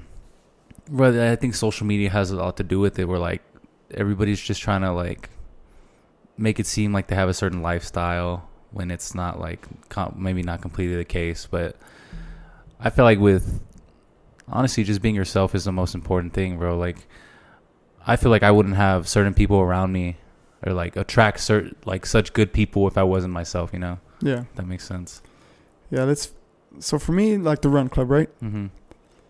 I, I get to meet a lot of people, and I think now still, people think because I'm so sociable, they think I'm flirty. mm, That's not the case. yeah I'm just really sociable, and I don't think a lot of people are used to that. yeah Or maybe someone else's perspective is just like, hey, no, he's just trying to flirt with you, or Mm. whatever, vice versa. But yeah no, that's not the case, man. yeah i've, g- I've gotten that too though i've gotten that i'm like i come off as flirtatious but i think i flirt with everybody like not to make that sound weird but i think like you i've heard a, a term where it's like you, you kind of have to flirt with the world in a way to like that that's if you if you go about it like that like you just make a bunch of different connections. Like it can be the old lady at a like at, at a store like just it could be a dude bro but like it's just it's it's not necessarily flirting. It's like just a way you carry yourself. Like it's just a way of just being sociable like you said and like i said I, i've had the same thing said to me but it's just really I mean, it, it's crazy, man. It's 50 50. You don't never Yeah. know which side of person that you're going to get. yeah And shit, perfect example. I went to a Circle K just before I got here, and the lady was super nice. She was it the one right here Yeah, Bro, it might be the same girl, bro, because she like every time I go in there, bro, I have a great experience. Yes. so she's like a short little morenita. yes, bro. Yes, dude. So I walked in. she makes in. me feel amazing every time I go I- in there, bro. I walked in. She goes, because I, I went to get some gum, and she's just like, "What are you going on a date?" bro, tell me what. bro, tell me why. Like I was, I was dressed up one time, like pretty dressed up, and I was going on a date. But I walked in there and she said the same thing. Like, where you going? Like, wh- who you going to see or like something? But I, I just thought that was awesome, bro. Just like, cause she doesn't have to do that, bro. Like, like I thought that was cool. And like, she she gives good energy every time, bro. So I was just like, nah, I'm actually not going out today. I'm Mhm. gonna go meet up my friend. She goes, well, you're smelling too good to be meeting a friend. And I'm like, I didn't know how to like be like, oh, I'm gonna be on a podcast. Yeah. But then she looked at my shirt and she was just like, honor the gift. She's like, what does that mean to you? And I looked at her. I was like, well, what's your gift? She goes, my gift is being friendly, talking Wow. to people. And I'm like, so is mine. Yeah. And then from there, she's like, I like you. Yeah. I was like, you have a good day or a good night. And I was just like, well, you too. Thank you. And then she was like, God bless. And people like that, bro. It's, it's rare to find just people that actually want to conversate with people yeah. or just be very spontaneous and not care if you don't even know the person. Just here's my energy, Yeah. flow with it. That interaction is like everything, bro. Like she doesn't have to do that. Like you can go in, she could like fucking just like scan your items and fucking like not even say shit, you know? People are so cool, man. I mean, so let's get into my job, right? Yeah, yeah. So I work crisis intervention. hmm So I work nothing but suicidal calls. Really? Yeah, that's all I do. I don't do it just because I want to do it. I do it because I would hope to change somebody's aspect in life. Mm-hmm. I want to engage with that person. I want to know what that person is going through. Even if I don't or ever experience what they're going through in life, I hope my words can help them change their mindset. And it's amazing to me, man, because the majority of my calls are young teenagers to older adults, right? And every story is different. Whether they're going through a divorce, whether they're going through you know, a family death, or they're going through life experiences where pretty much, you know, they get laid off from a job or, you know, they're not living up to their expectations. I mean, just sitting there and the thing about crisis intervention is that I have all the time in the world during that call. Mm-hmm. So I can literally sit down and just talk to somebody and say, you know what? Let, let's kind of look at the baseline of what you're going through and let's see if we can fix it. I was like, I got all the time in the world. You just let me know how you want me to help you. So I just want people to open up to me. Mm-hmm. And the majority of the time, dude, a lot of people open up to me. And it's cool to see. I mean, That's insane. that that job How'd you get into that? Because I'm very sociable. Yeah. So they actually they put you in there, or you? Yeah, so- yeah. when that when that uh, division opened up for our department, um, I didn't get it at first, and uh, a female actually got picked before me, and I remember being just super bummed because I knew I was gonna be good at it, Mm-hmm. but at that time I was just seven months in with the department, and I wa- I was considered a rookie still, right? Mm-hmm. I mean, I still am. You know, I'm still learning every single day, right? Even being with the department for two and a half years. But I was super bummed because I knew that I was meant for that job. And, you know, a couple of weeks later, you know, they had took me to some home interviews with, you know, meeting some of the rookies and going to their house and talking to them and kind of just being the face of another rookie Mm-hmm. you know, that I went with sergeants with. And it wasn't until I got the text message and it said, hey, this person opted out. You're going to be in the position of crisis intervention. Oh wow. So I was super happy, man. Mhm. And just going through the training for a month and then meeting my specialist who rides with me everywhere. She's a mental health specialist, so she's a yeah. civilian. So she rides with me in my patrol unit. We go to every single call together. She's with me 24 7. And, you know, we click just like that. How many calls do you get on a on a shift? Man, it, it varies. It varies. I mean, one day we can get just no calls, but we'll we'll go do follow ups on previous calls that we kind of went out to, or there's days where we just get hit with like one, two, three, four calls. Wow. So- and it's calls from those people that are no, compl- no. This is just oh someone who knows that they're contemplating it. yeah. Wow. And the, st- I'm sure like the stories you hear right are like pretty insane. Yeah, I mean, yeah. man, uh, I can't even put into words of what type of things that I've experienced, hmm what type of things that So you literally talk people out of ending their lives. Yeah. or they just some people do what they do because they need somebody to come talk to them Mm. and like policing right back then there wasn't a crisis intervention team in el paso i mean it's fairly new it's been like three four years already and a lot of officers don't know how to talk to people that are going through a crisis hmm and that's why they developed this team to get officers who want to talk to these type of people Mm.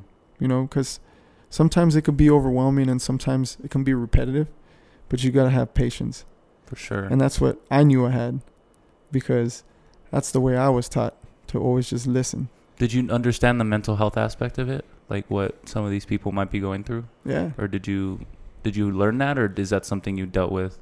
no i mean it's something that i've learned Mm-hmm. I, I wouldn't say i wouldn't have any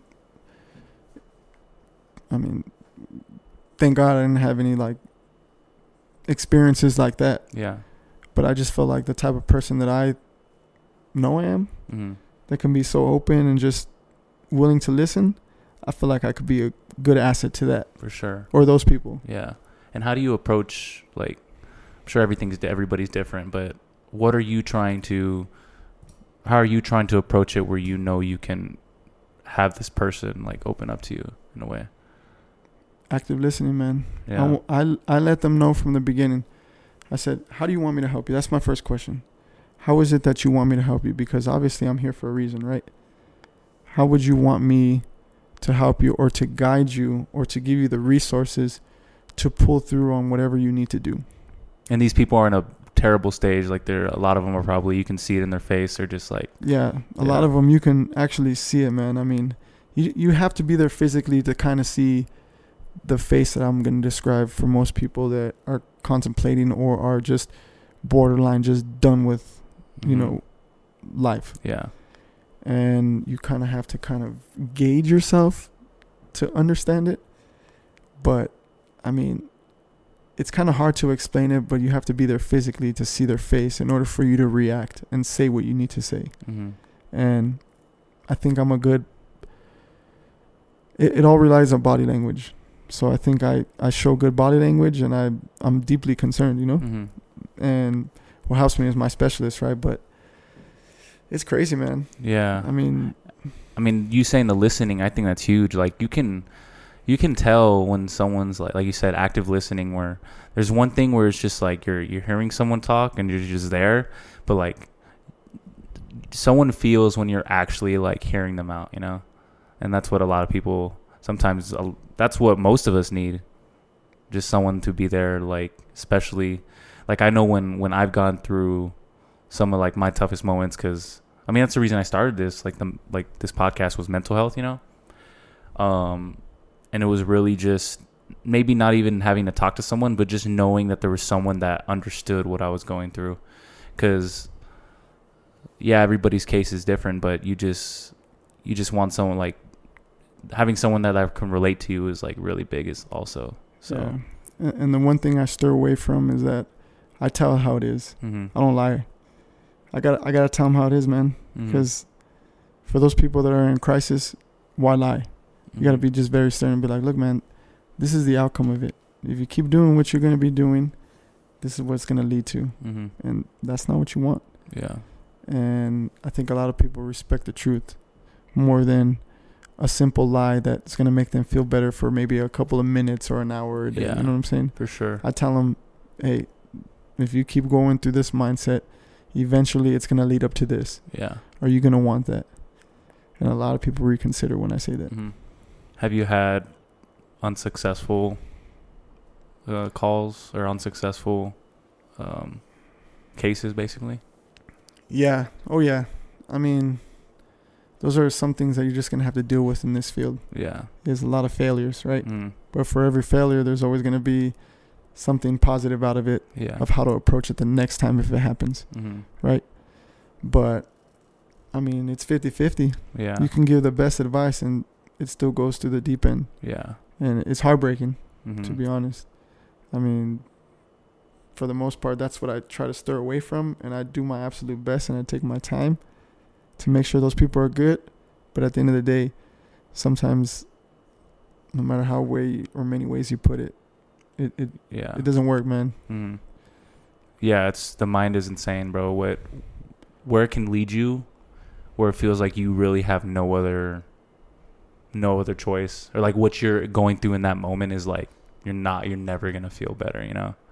So I mean, I know a lot of people that have experienced that, and I know a lot of people that have gotten out of that, which is good. But there's definitely people that don't, where it's just, yeah, that's tough, Yeah. man. And a homie of mine actually, he had reached out to me on some. We went on a run, hmm and I did not expect this, but we were just running, and he he he started just talking about some some concerning things, Yeah. and then from there, as he was as we were running, he it would progress a little bit more, hmm and I figured out what he was talking about. So Did he know what you do? I was Yeah, like, he- yeah. he knew what I did, so I think I think that's the reason why he came to run with me. And I was concerned because like you said like I told you you can tell somebody something but they won't take it because they keep referring back to the negative Mhm. and that's already solidified in their head. So that was my main concern. So my competitive came my competitiveness came out of me, and I was like, man, that's not the thing. That's not how I look at you. That's not how other people look at you. We can fix it. And if you just focus at one thing from one day to the next, it's gonna get better. Mhm. And he was so adamant about like, nah, man, like that's it, I'm done. And from one day to the next, I just remember being super concerned, but getting that text messages maybe two days after we spoke, Mhm. and he was just like, you know what, man, I really appreciate you listening to me. I, you know, really, really took into consideration of what you were saying, and I feel 100% better now Mhm. Um, I I mean, I can go more in depth in it, but just the simple fact that for what I said and people trust me with their feelings and with Yeah. their thought process, and then I can help them, that's that's pretty good, man. Yeah. I no, mean, that's amazing. I mean, in a way, that's probably the most. Im- Obviously, there's different things you can do in life, but I would put that at the top, bro. Like you helping people continue on their life, like that's fucking. That's crazy. That's Yeah, I mean, that's is cool, amazing. yeah. There's a there's a dude I go with to at the gym. His name is Marcus. Hmm. What up, Marcus? but Marcus, we, we we come up with different scenarios in our heads, and we just talk about random ass shit. Mhm. Like he'll ask me for some advice, and then he'll tell me straight up, like, "Motherfucker, you look skinny." like just the other day, yesterday, he comes up to me, and goes, "All right, man, looks like you're getting back to normal because you're getting a little bigger now." And I'm Yeah. like, "I was just running. Yeah, I was running." But yeah, he pulled me aside and just started talking about some things that he had issues with, and then and then he pulled me aside. He was just like, "I know something's bothering you." Like, I guess my really good friends know that my Mhm. body language speaks as all. Yeah. So For sure. I mean, it's, it's cool to get that that type of feedback, or people at least know me yeah. to understand that I'm either having a bad day or I'm having a good day. You know. Yeah, for sure, bro. I mean, that's big. Who you have around you is like, I mean, we all keep each other going at the end of the day. Mhm. I don't think anybody can do this. I don't think anybody can do life completely alone, you know? Um, but yeah, so your, I mean, your dad was a really big part of your life. I, I mean, from what I hear growing up, right? Oh yeah, dude. Yeah. My my dad was that man was the biggest influence of my life. I mean, when I fucked up, he let me fuck up. You know what I'm saying? He didn't bail me out on nothing, just like Mhm. my mom, right? Both of them never bailed me on anything. They let me learn from my consequences, and that's how I grew up to be the man that I am today, right? Mm-hmm. Uh, they really humbled me. But my pops, I mean, that guy was such a hard worker. Mm-hmm. Wake up every morning at 4 a.m. He gets the school ready. You know, blasting freaking Led Zeppelin, the Mhm. Eagles, the Who, Iron Maiden, like Mm-hmm. Queen. And every morning, man, I mean, he would wake my ass up at 4 in the morning. He would take my ass to open up the school. He would take my ass around. Back then, they didn't have signs like how they do now in school zones, right? Mm-hmm. We would have to physically put the signs in the street. Oh wow. So he would wake me up. We would go around MacArthur School, put up all the signs. This is at four in the morning. He would take me to where Burges was at on Edgemere, and we will put up the signs there. So he taught me work ethic at a young Mhm. age, even though I hated it waking up that early. That's what I admire about my pops was his work ethic, Mm-hmm. and he was just freaking every day, man, from four to like six p.m. like 14, Grinding. 16 hour shifts, just grinding. Yeah. He loved what he was doing at the school. I mean, the school was our baby. Yeah. It was his baby. And sports, he was always there for me. He watched every single one of my games. My dad was a big photographer. Mm-hmm. He developed his own films, everything. He had all his recordings on the VHS growing up. I mean, he was just very oriented with us, sports wise, family wise. You know, even if he didn't have it, he made sure he was going to get it Yeah. to give it to us. And yeah, he was a big influence. Mm-hmm. Um, I mean, my pops passed in August. This past August. This past August, yeah. Wow. And that was, I mean, that's one of the biggest. Like it was shocking, man. I mean, Yeah. it was like from one day to the next. Was he sick? Yeah, cancer. Mm-hmm. Mm-hmm. Cancer got him, Yeah. and it, it happened so, so fast, man. I mean, f- this past July is when he got admitted into the hospital, and then from July all the way till August 11th when he passed. That's how fast they got him. So literally, he had no idea about cancer prior to No, a no, month before. nothing. Wow. I mean, we, we saw my dad kind of get a little skinnier during the years, but we just figured he was getting a little older. Yeah. He was losing some weight, and then just the workload that he was always doing, you know. Yeah. So, and then plus my dad, bro, classic Mexican dad. Yeah. Never wanted to go to the hospital. Never wanted to go get checked out. Yeah. He would tell us that he would go do his annual, you know, yearly checkups and stuff like that, and we'd be like, oh yeah, you know, like just like most of me, like me, you know. But yeah, he he was he was a fucking fighter, man. Mm-hmm. And I mean, I took my dad's death really hard, Yeah. but I had to practice what I preach, and you know, stay strong not only for myself but for my family. Yeah. And then What what what helped you the most like throughout that that time? I would say just music. Mm. His music. Your mom was with you through that too. Yeah. Oh yeah. Yeah. So my mm, my parents got divorced when I was in third grade, but the family was always together. Mm-hmm. My dad had his his girlfriend. My mom has Jesus, my stepdad. But every family party we had, my dad and his girlfriend were at the house, Mm-hmm. and then vice versa.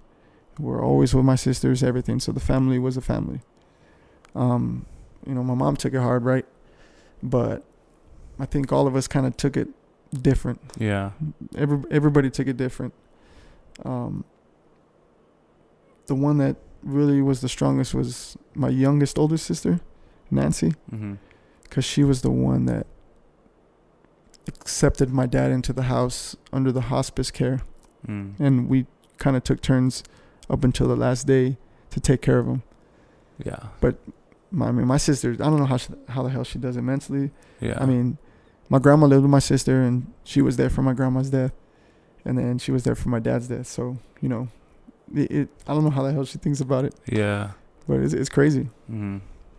Yeah, man. That's. I'm sorry for your loss, bro. That's. No, Yeah. That's um. But what what what could you say to someone that who I mean, it's still pretty fresh for you. I mean, that's only a few months ago, bro. yeah, Um, but nonetheless, I mean, you've you've kind of got through that in a way.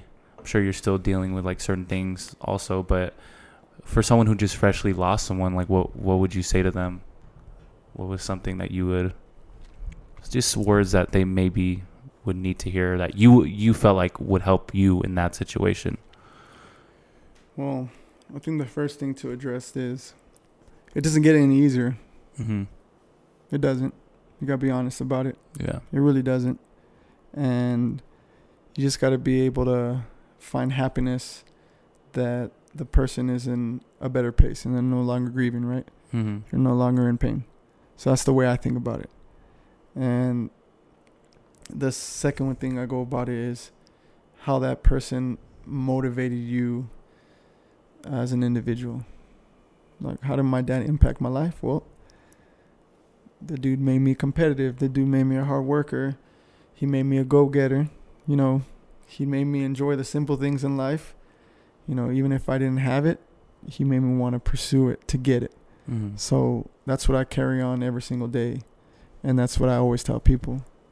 Like appreciate the little things that the loved ones that are no longer here um that they give you. Mm-hmm. And that's the way I kind of go about giving advice to people that you know lost somebody. Yeah. The main thing is the acceptance. You got to be able to accept it. You got to be able to understand it. Mm-hmm. And I mean, if you can't do one of those things, it just gets even harder. Yeah. So, I mean, the biggest thing is accepting that it doesn't get easier, Yeah. but then it's just it's life, man. You can't control you can't control life or death. Mm-hmm. I mean, death is it's gonna come to every one of us. We're all gonna die. Yeah. Mhm. Whether it's an accident or whether it's you know just life getting Mhm. older, but I mean, unfortunately, that's what it is. Yeah, for sure. I mean, you said it, I think on the money is like, I'm sure it's different for everybody, like the way they cope. But I think what resonated with me is like, yeah, you carry on like, basically you taking what he taught you and you just kind of carrying that and you passing that on to everybody else too, like who who you know and um, I think that's powerful, bro. Because in a way, you he kind of still lives on through like through you, like what he taught you and everything. So, yeah, man, that's that's powerful for sure. But um, what do you what do you feel like you want to uh, what do you feel like personally you want to accomplish like in the future? Like, what is something that you always you're striving for right now, or what is something that you have your eyes on set that maybe you have a goal in mind? Man, so the biggest goal for me right now is, well, God willing, I'll be leaving in a couple months, right? Uh, Leaving? yeah. Yeah. So I'll be leaving into a different agency, Okay. And with with me going into a different agency, just pursuing lifelong goals that I've been wanting to do, right, Mm-hmm. within that agency. For example, criminal investigations, Mm-hmm. doing something like that, or the end game for me is to be an instructor at an academy, Mhm. fitness instructor. Yeah. something that I would want to do for the rest of my life up until I retire. Yeah. So that's the main goal for me. Just coaching, living the lifestyle of that, and doing something that I know I'm knowledgeable of and that I can motivate other people to do Yeah. every single day. for sure. So, you know, that's what I'm looking forward to right now. Yeah. And right now I'm actually in an instructor school. Really. So, you know, it's it's nothing new to me because I was a teacher. I know how to do the lesson plans. I know how to do the curriculum, the syllabuses, the objectives. So, you know, just being up in front of people is normal to me. Yeah. Talking about knowledgeable things that I know is normal normal to me. So it's pretty easy. Mm. So how do you ba- how do you balance? That's the question. How do you balance all of this? Fuck, man, it's hard. Not- okay, it's not hard, but you just got to be extremely dedicated. Yeah. Um, the one thing that I stopped doing was saying that I'm tired. Mm. Because a lot of people say in text messages or when you're talking to your boys or your family members, what's one of the first things that we kind of say? I'm tired. "Ah, fuck, I'm tired today, man. Yeah. That's one thing that I completely. Yeah, that's one thing that I completely took out of my vocabulary, if you want to say. yeah. So the way I put it is, you're not tired. You put yourself in that position, right? If you're gonna work, if you're gonna work early, well, you working early because maybe you want to make some more money. Mm-hmm. Well, you put yourself in that position, so you're not tired. Mm-hmm. If you know you get off work late, but you put yourself in that position where you worked early, well, guess what? You put yourself in that Mhm. position, so you better get your ass to the gym. Yeah. Even if you're tired, you fucking go do it. Yeah. So I try not to say that I'm tired, even though obviously we all wake up tired, Yeah. right? I try not to wake up like, you know, looking up and like, fuck, man, Yeah. I'm tired. Nah, I'll just pop out of bed and be like, all right, let's get to it. Yeah. So it's I- very. Have you heard the term like stoicism, like being stoic? yeah. Yeah, that's kind of what I think about. It's like, hold up, I can't hear shit. It's time for a henny shot. I'm down, bro. There we go. I'm gonna take one on camera. Yeah, yeah. Yeah, I'm just gonna take it off the bottle, you know. Go ahead, bro. Oh yeah. Hey, Henny, sponsor me, please. Hell yeah. Sponsor the boy. Curry. Do you like Henny, bro? Bro, surprisingly, I don't drink Henny that much, but Yeah. I'll tell you what, when I drink it, that shit makes me rowdy, man. Yeah. Loose, man. Sh- Hey, you know what? Shout out to my boy Bobby from Houston. We used to hoop every single day. Back in back at the rec center. Bobby, if you're watching this, it's because of you, dog. you got me into Henny, man. Hell yeah. Back in those apartment days. It's actually not. It's actually I prefer that over like. I mean, it's not whiskey. It's it's a co- it's called like a cognac or co- Cognac. cognac. Yep. I think that tastes like pretty good. It's not bad. It actually went down smooth, bro. Yeah. The real one that they just released was um, Hennessy White, but you can only buy those overseas. Ah, I saw that. Yeah, Yeah. I had I had posted on IG. I don't know if you saw that. No, did you get one or what? Yeah, so they're having a limited edition sale in the states. hmm I don't know how long they're having, but I bought four of those bottles. Yeah. Uh, Oh shit. Yeah. Yeah. How much were they? dude, they're ninety bucks. Oh fuck. But about Can you resell them?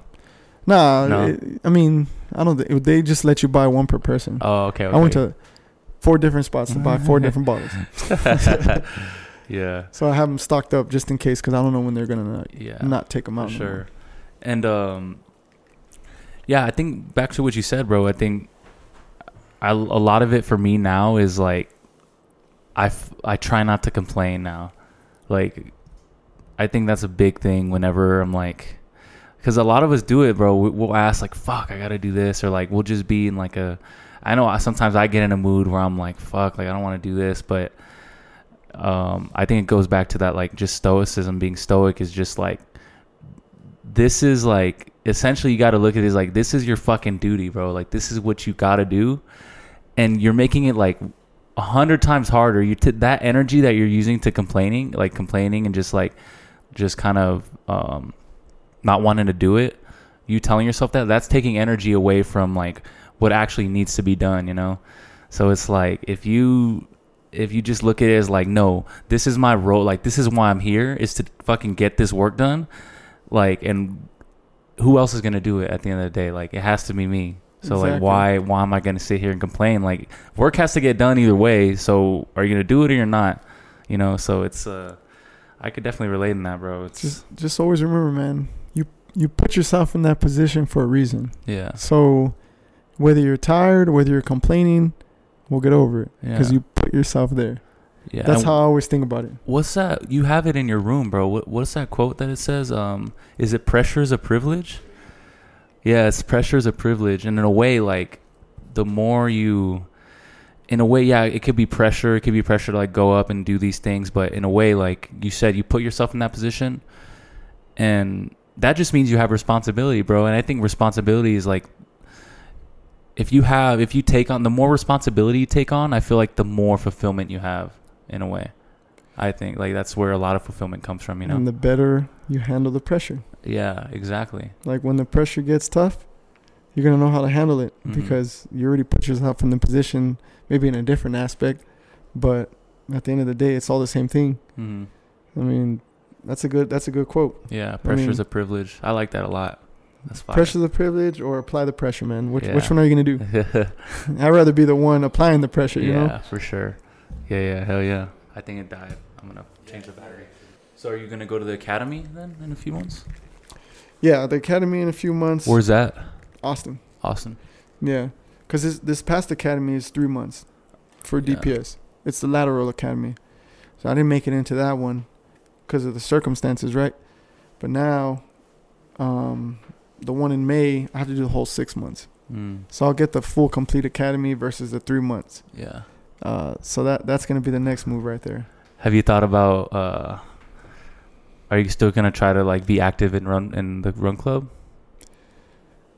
You know what? I haven't put much thought into it. Thomas Yeah. knows. Thomas knows. Um, because Thomas is gonna be here. yeah I mean, I'm not the face of it, right? It's me and Thomas. Yeah. So whether I leave or whether I stay, it's gonna be in good hands no Yeah. matter what. he'll hold it down for sure Yeah, he's gonna hold it down, and then plus there's a couple of other little run clubs that are popping up, right? Mm-hmm. Like my homie Mike, the Bartista from Viejo Coffee.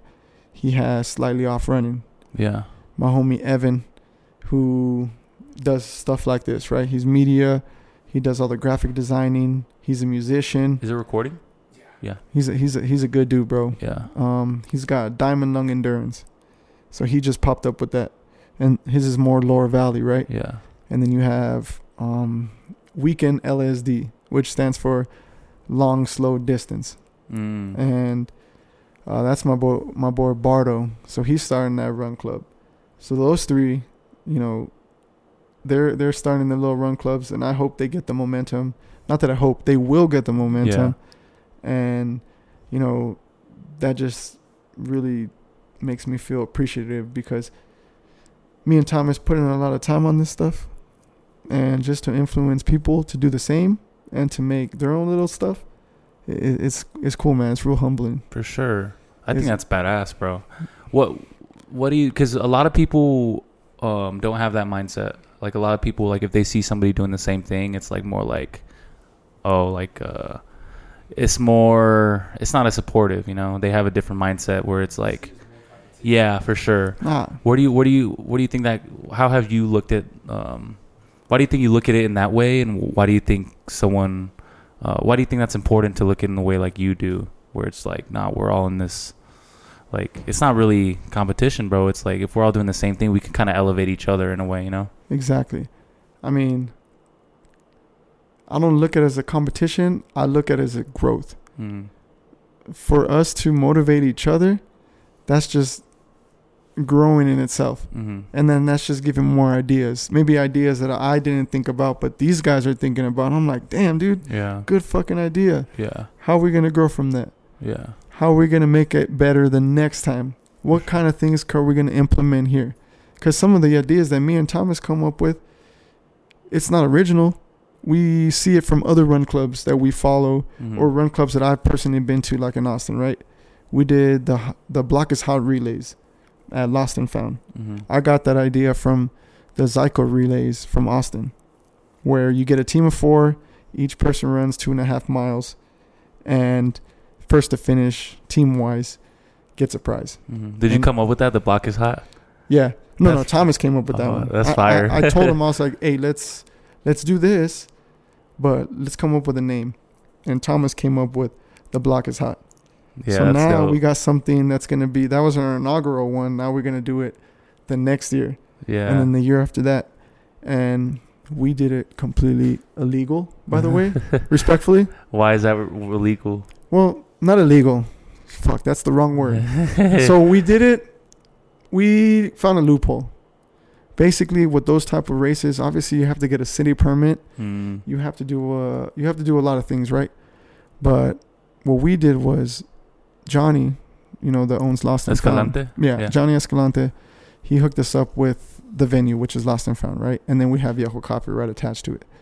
So the way we did it was, we didn't label it as a race. We just labeled it as a relay, Mhm. basically like just a run club Yeah. that we were just gonna run around the neighborhoods. yeah So we didn't have to, you know, get police escort or anything like that. It was just a simple run that we were gonna do as a team. yeah So we sure. team based it, just Yeah. like public roads, man. You don't Yeah. need, you don't need to ask the city to use a public road unless Yeah. you're safe with it, and that's how we went with it. It's not until you get to like parks, or if you want to block off certain intersections at like downtown or make it kind of unique, that's when you get into the city's pocket and be like, all right, we got to pay you for permits, we got to pay you for uh, vendors and all that stuff, which Mhm. we dipped into, but it was such a hassle. So we were figuring out ways to do it for free. That way, people don't have to pay for it, and then we don't have to pay for it. Mm. Uh, because at the end of the day, man, we don't want to charge people. We just want people to come out to the events that we host yeah and just have fun. yeah Yeah. Fuck yeah, bro. I want to. Me and Curry have been talking. We want to throw an event that has something to do with what we got going on, what we do, but we're still in the ideation stages of like, all right, what what would what would fit our brand, and what would what can we do that is, yeah, just kind of goes along with what we're what we're trying to do. But there's so many ideas, but I think, I mean, that's honestly inspiration from you guys because I see like you like especially partnering with like Denny and like you just partnering with everybody and just throwing these events and just having people come together. Like I'm like, damn, bro, that's so fucking that's so fire. So we're kind of in the stages of like, all right, what can we do? But yeah, man, that's that's dope. It's not. I don't think you guys are kind of in the stage. You know what you want to do, Yeah, right? But don't be so hesitant. Just Yeah. do it. yeah, Even if you think that it's gonna have minimal people, or whatever your mindset is on it, just do it. yeah, Like, I don't care for the. The way I'm putting it is, if I'm gonna do it, I'm doing it because I want people to enjoy themselves. mm, And I feel like if you're gonna do something, just fucking full send it. That's it.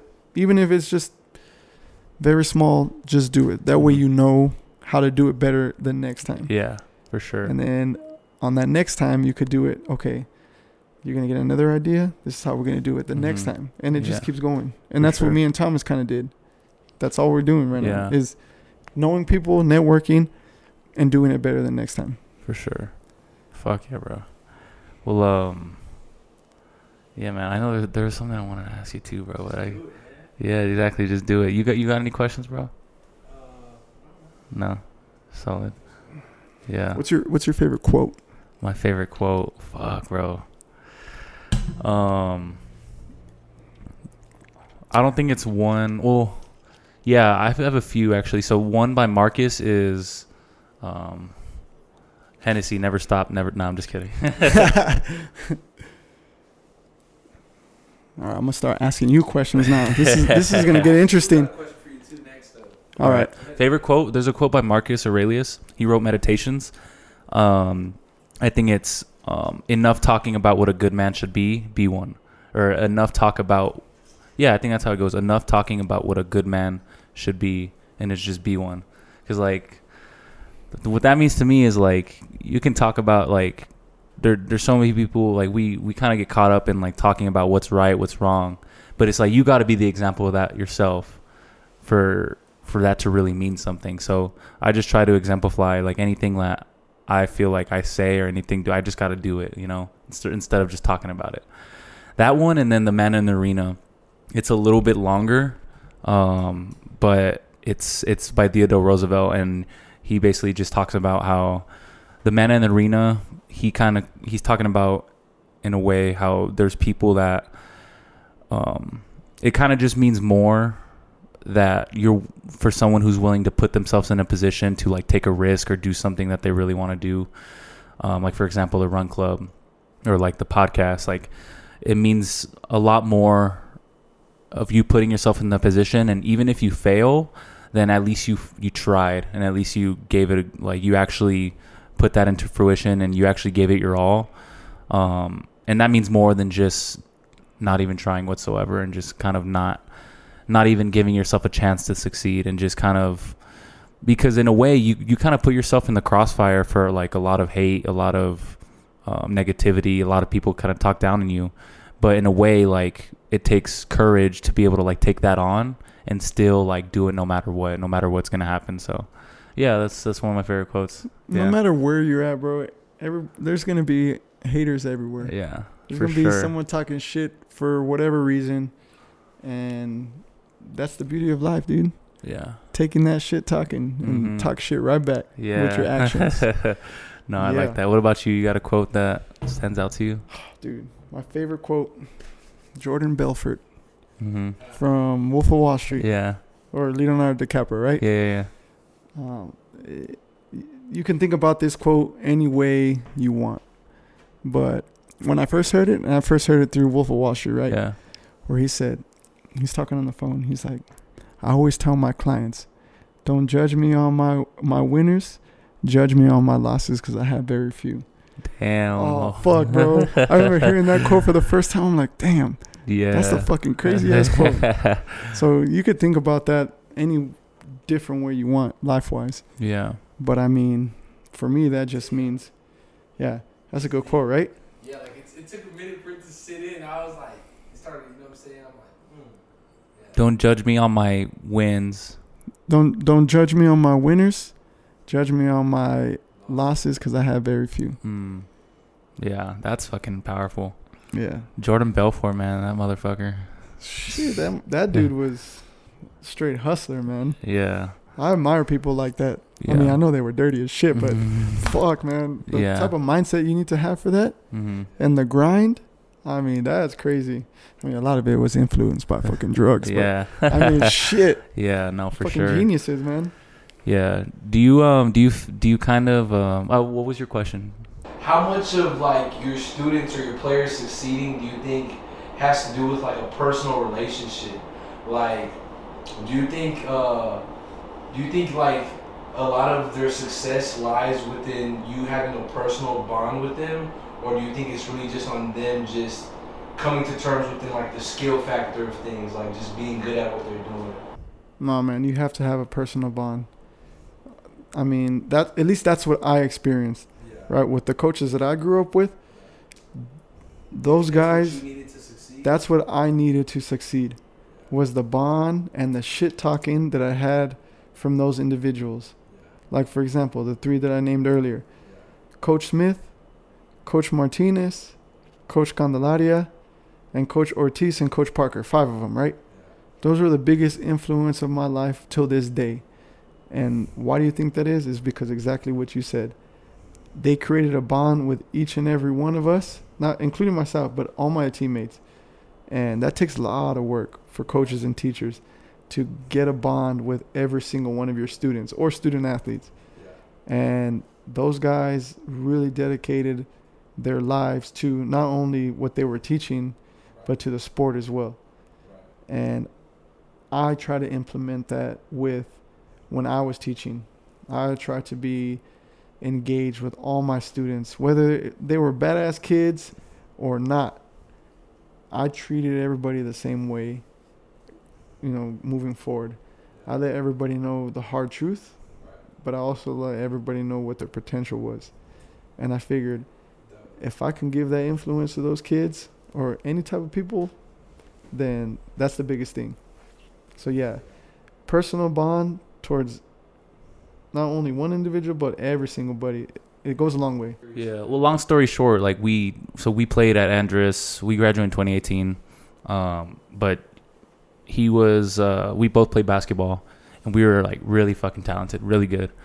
Um, like we, I think, just the whole program, the Andress program, were like th- those years were really solid. Like we'd make deep runs into the playoffs. I think our junior year, we made it to the Sweet 16, um, and then sophomore year we did, and then your freshman year made it to the Final Four. That was that like number one ranked team, basically. You guys had Coach Lewis, right?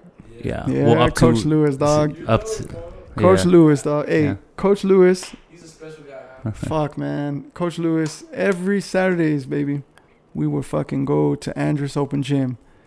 Oh my god, Mm. man. It'd be me, Cliff Tucker. Rest in peace to my boy.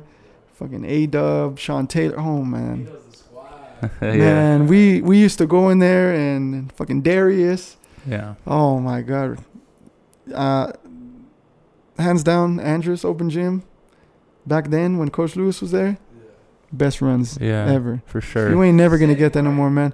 Just that energy is He- right? Yeah, he set the mold of open gyms. I don't care which open gym you went to.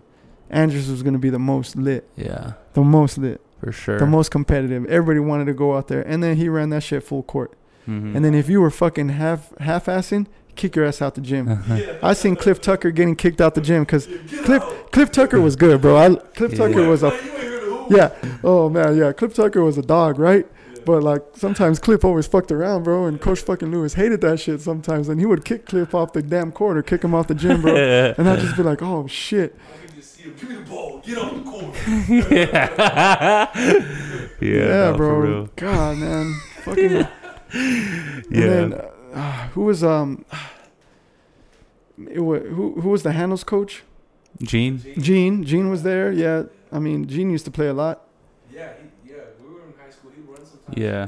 So so what the thing is is so yeah so coach we had Coach Lewis up to our junior year, um and he Sophomore year. yes sir and he let he had to leave or there was a bunch of whatever I don't even know exactly the story but yeah between the coaches and shit um anyways we lost coach so it was basically in him and then like not to call you guys out, but it's what happened. Like the start, like basically everybody but me in the starting five, like they not that James James was always my boy. Like we had been best friends forever. And I was super cool with like I mean those are still my some of my best friends to this day, but they were definitely on like they were on bullshit back then, bro. Even though we were very talented, like they were they they got caught like I mean say. I mean, it's just one of the- yeah I mean they they got in trouble out of town like smoking shit like that. I Um, remember, dog. You know, yeah. I, I know. I know the story. Like, Yeah. man, you know what's Yeah. going on back in the day. we Um, were just kind of confused, bro. Like, you know, we didn't, we didn't know any better, really. Young yeah. kids, bro. Like, we didn't see any wrong at the time. We're just smoking, like, you know what I mean? So uh, yeah, so anyways, like I guess where it's coming from is like even though he does take accountability for it, like I should have like been on my shit, like doing that. We're also trying to see like from a coaching standpoint, like how much of that has to do with like I guess the relationship they built with like with you and like those other players, like No, no, you're exactly right because the way you're putting it, right? A coach needs to get personal with you, like Coach Lewis always was personal. Yeah. He didn't give a fuck who you were. Yeah. He's gonna be personal, Yeah. and this goes back to. We'll, we'll tie this in together, right? Yeah. Coach Martinez, freshman year, he straight up told me that I sucked. that why am I playing basketball? Uh-huh. Why do you think he said that? Yeah. Because he saw the potential. Right. And so, going in after my freshman year, getting into the summer, going into my sophomore year, he fucking elevated my game. Well, he he he he knew he could tell you that though, because he knew you so well. Like if he told that to somebody else, they could fuck around and quit. Exactly. But you took it as like, oh, I gotta fucking get better now. Like I fuck exactly. It, it. When you're a coach, you have to understand your players, and that's the question that you asked. You need to develop the bond. One, develop the bond of your player, which is to get to know your player. Once you get to know your player, now that's when you start getting into the coaching aspect. Now you're going to know how you're going to be able to coach that kid. Get to him. What's your body language going to be towards that kid? What's the verbal cues you're going to be telling that kid? And now, how are we going to tie those two together? And that's exactly how Coach Martinez did it with me. Was body language, and then the way he spoke with me. And that's how it raised my competitiveness to the next level. And that's exactly how fucking Coach Lewis did. Coach Lewis at an open gym, just his presence alone, fucking yelling, always being saying like, "Oh, you fucking turn over the ball, stop the fucking game." Like if you're gonna just be running and just doing that half-ass bullshit, Yeah. get the fuck out the gym. Because he wanted you to go in there and play and not fuck around. Yeah. And that's what I think all of us admired at fucking Andress Yeah. was going into that gym and knowing that you're gonna get the best game out of everybody. Because who brought that? Fucking Coach Lewis. And that was his coaching mentality was if you ain't getting it, you're fucking out.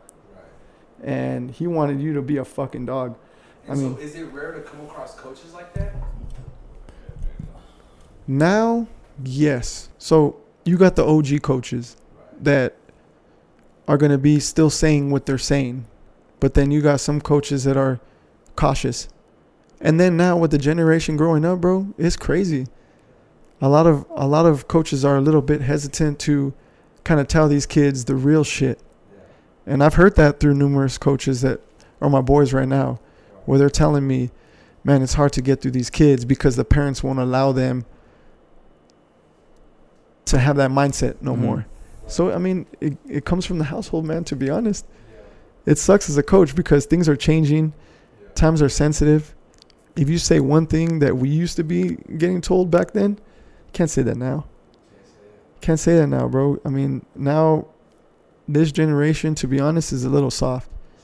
I mean, I, I know I'm a little bit older now, but I think the last good years of actually coaching was 2012 and down. 2012 coming up, things changed. In my perspective, though, Mhm. I mean, people probably gonna talk shit by me saying that, but that's just my perspective. Yeah, I could see that. because 2012 and down, open gyms, bro, coach's presence in those open gyms, it was fucking nuts. You go to Burges, right? We had ours. You go to Irvin, you go to America's, Coach Brooks. You go to fucking Parkland, Andrus, Chapin. You go to shit, even El Dorado, bro. Used to go there all the time. I mean, just going to those open gyms, it was crazy. It was nuts. Because the best players were there, the coaches were there, and they were present. hmm Now, I don't even hear about that no more. I don't even hear about open gyms anymore. Yeah, I mean, it's not the same, bro. It's not the same. No, bro, and that sucks, man. You bring your squad, and then it's just like, yeah, Your squad and we're gonna take over your fucking open gym. Bro, my- uh, My boys would hate me, like my my OG boys. They still talk shit to this day. Matter of fact, we were talking about it the other day. They'd be like, "Motherfucker, you would leave us for this squad." I was like, "Yeah, motherfuckers, I want to win." not, not saying not, not no knock against them, right? Yeah. But like, I would want to go to the other person's gym and destroy them, or people would come into my gym, and that that's it. You want you want to come to my gym, you gotta earn this shit. You gotta earn Yeah. the win. And we there's no more of that, man. yeah, What I blame is fucking social media. yeah. We didn't have, remember. We didn't have that. We were talking about it earlier. The newspaper clippings.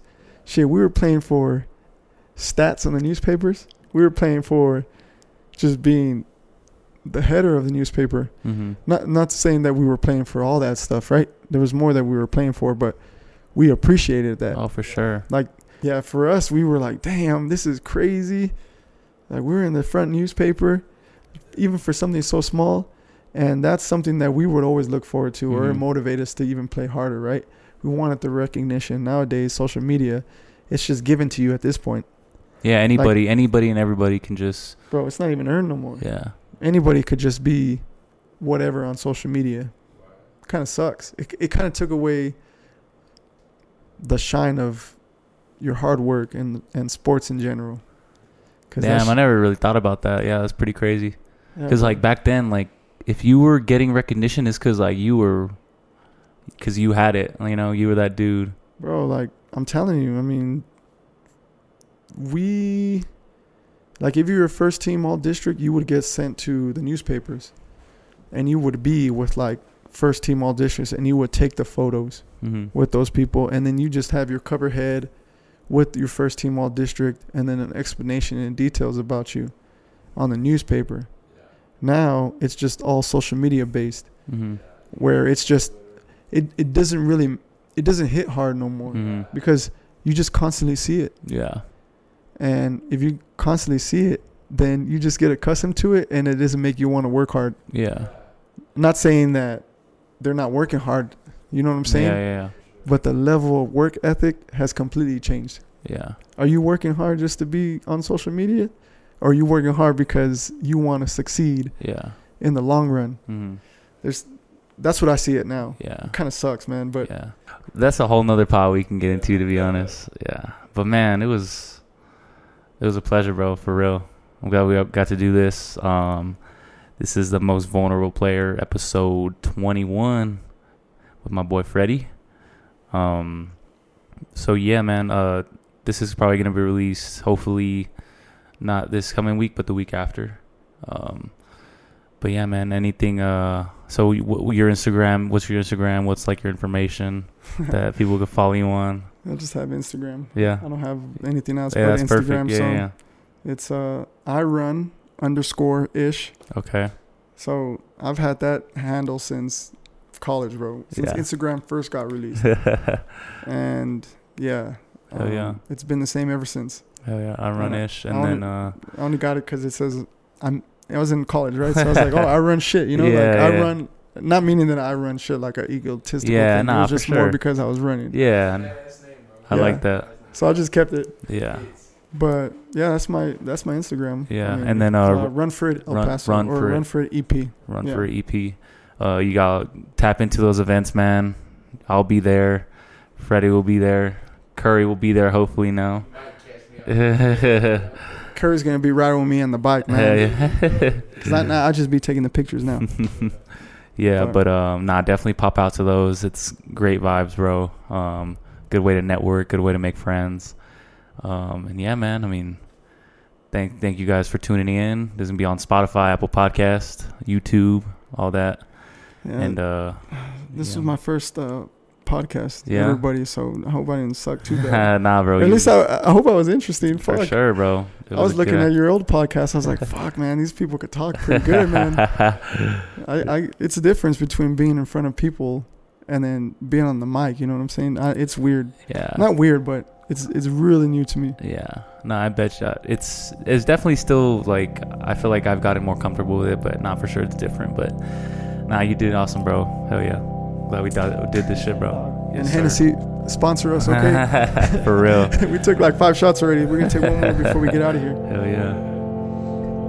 Yes, sir. Shout out to Curry. He's behind the mic.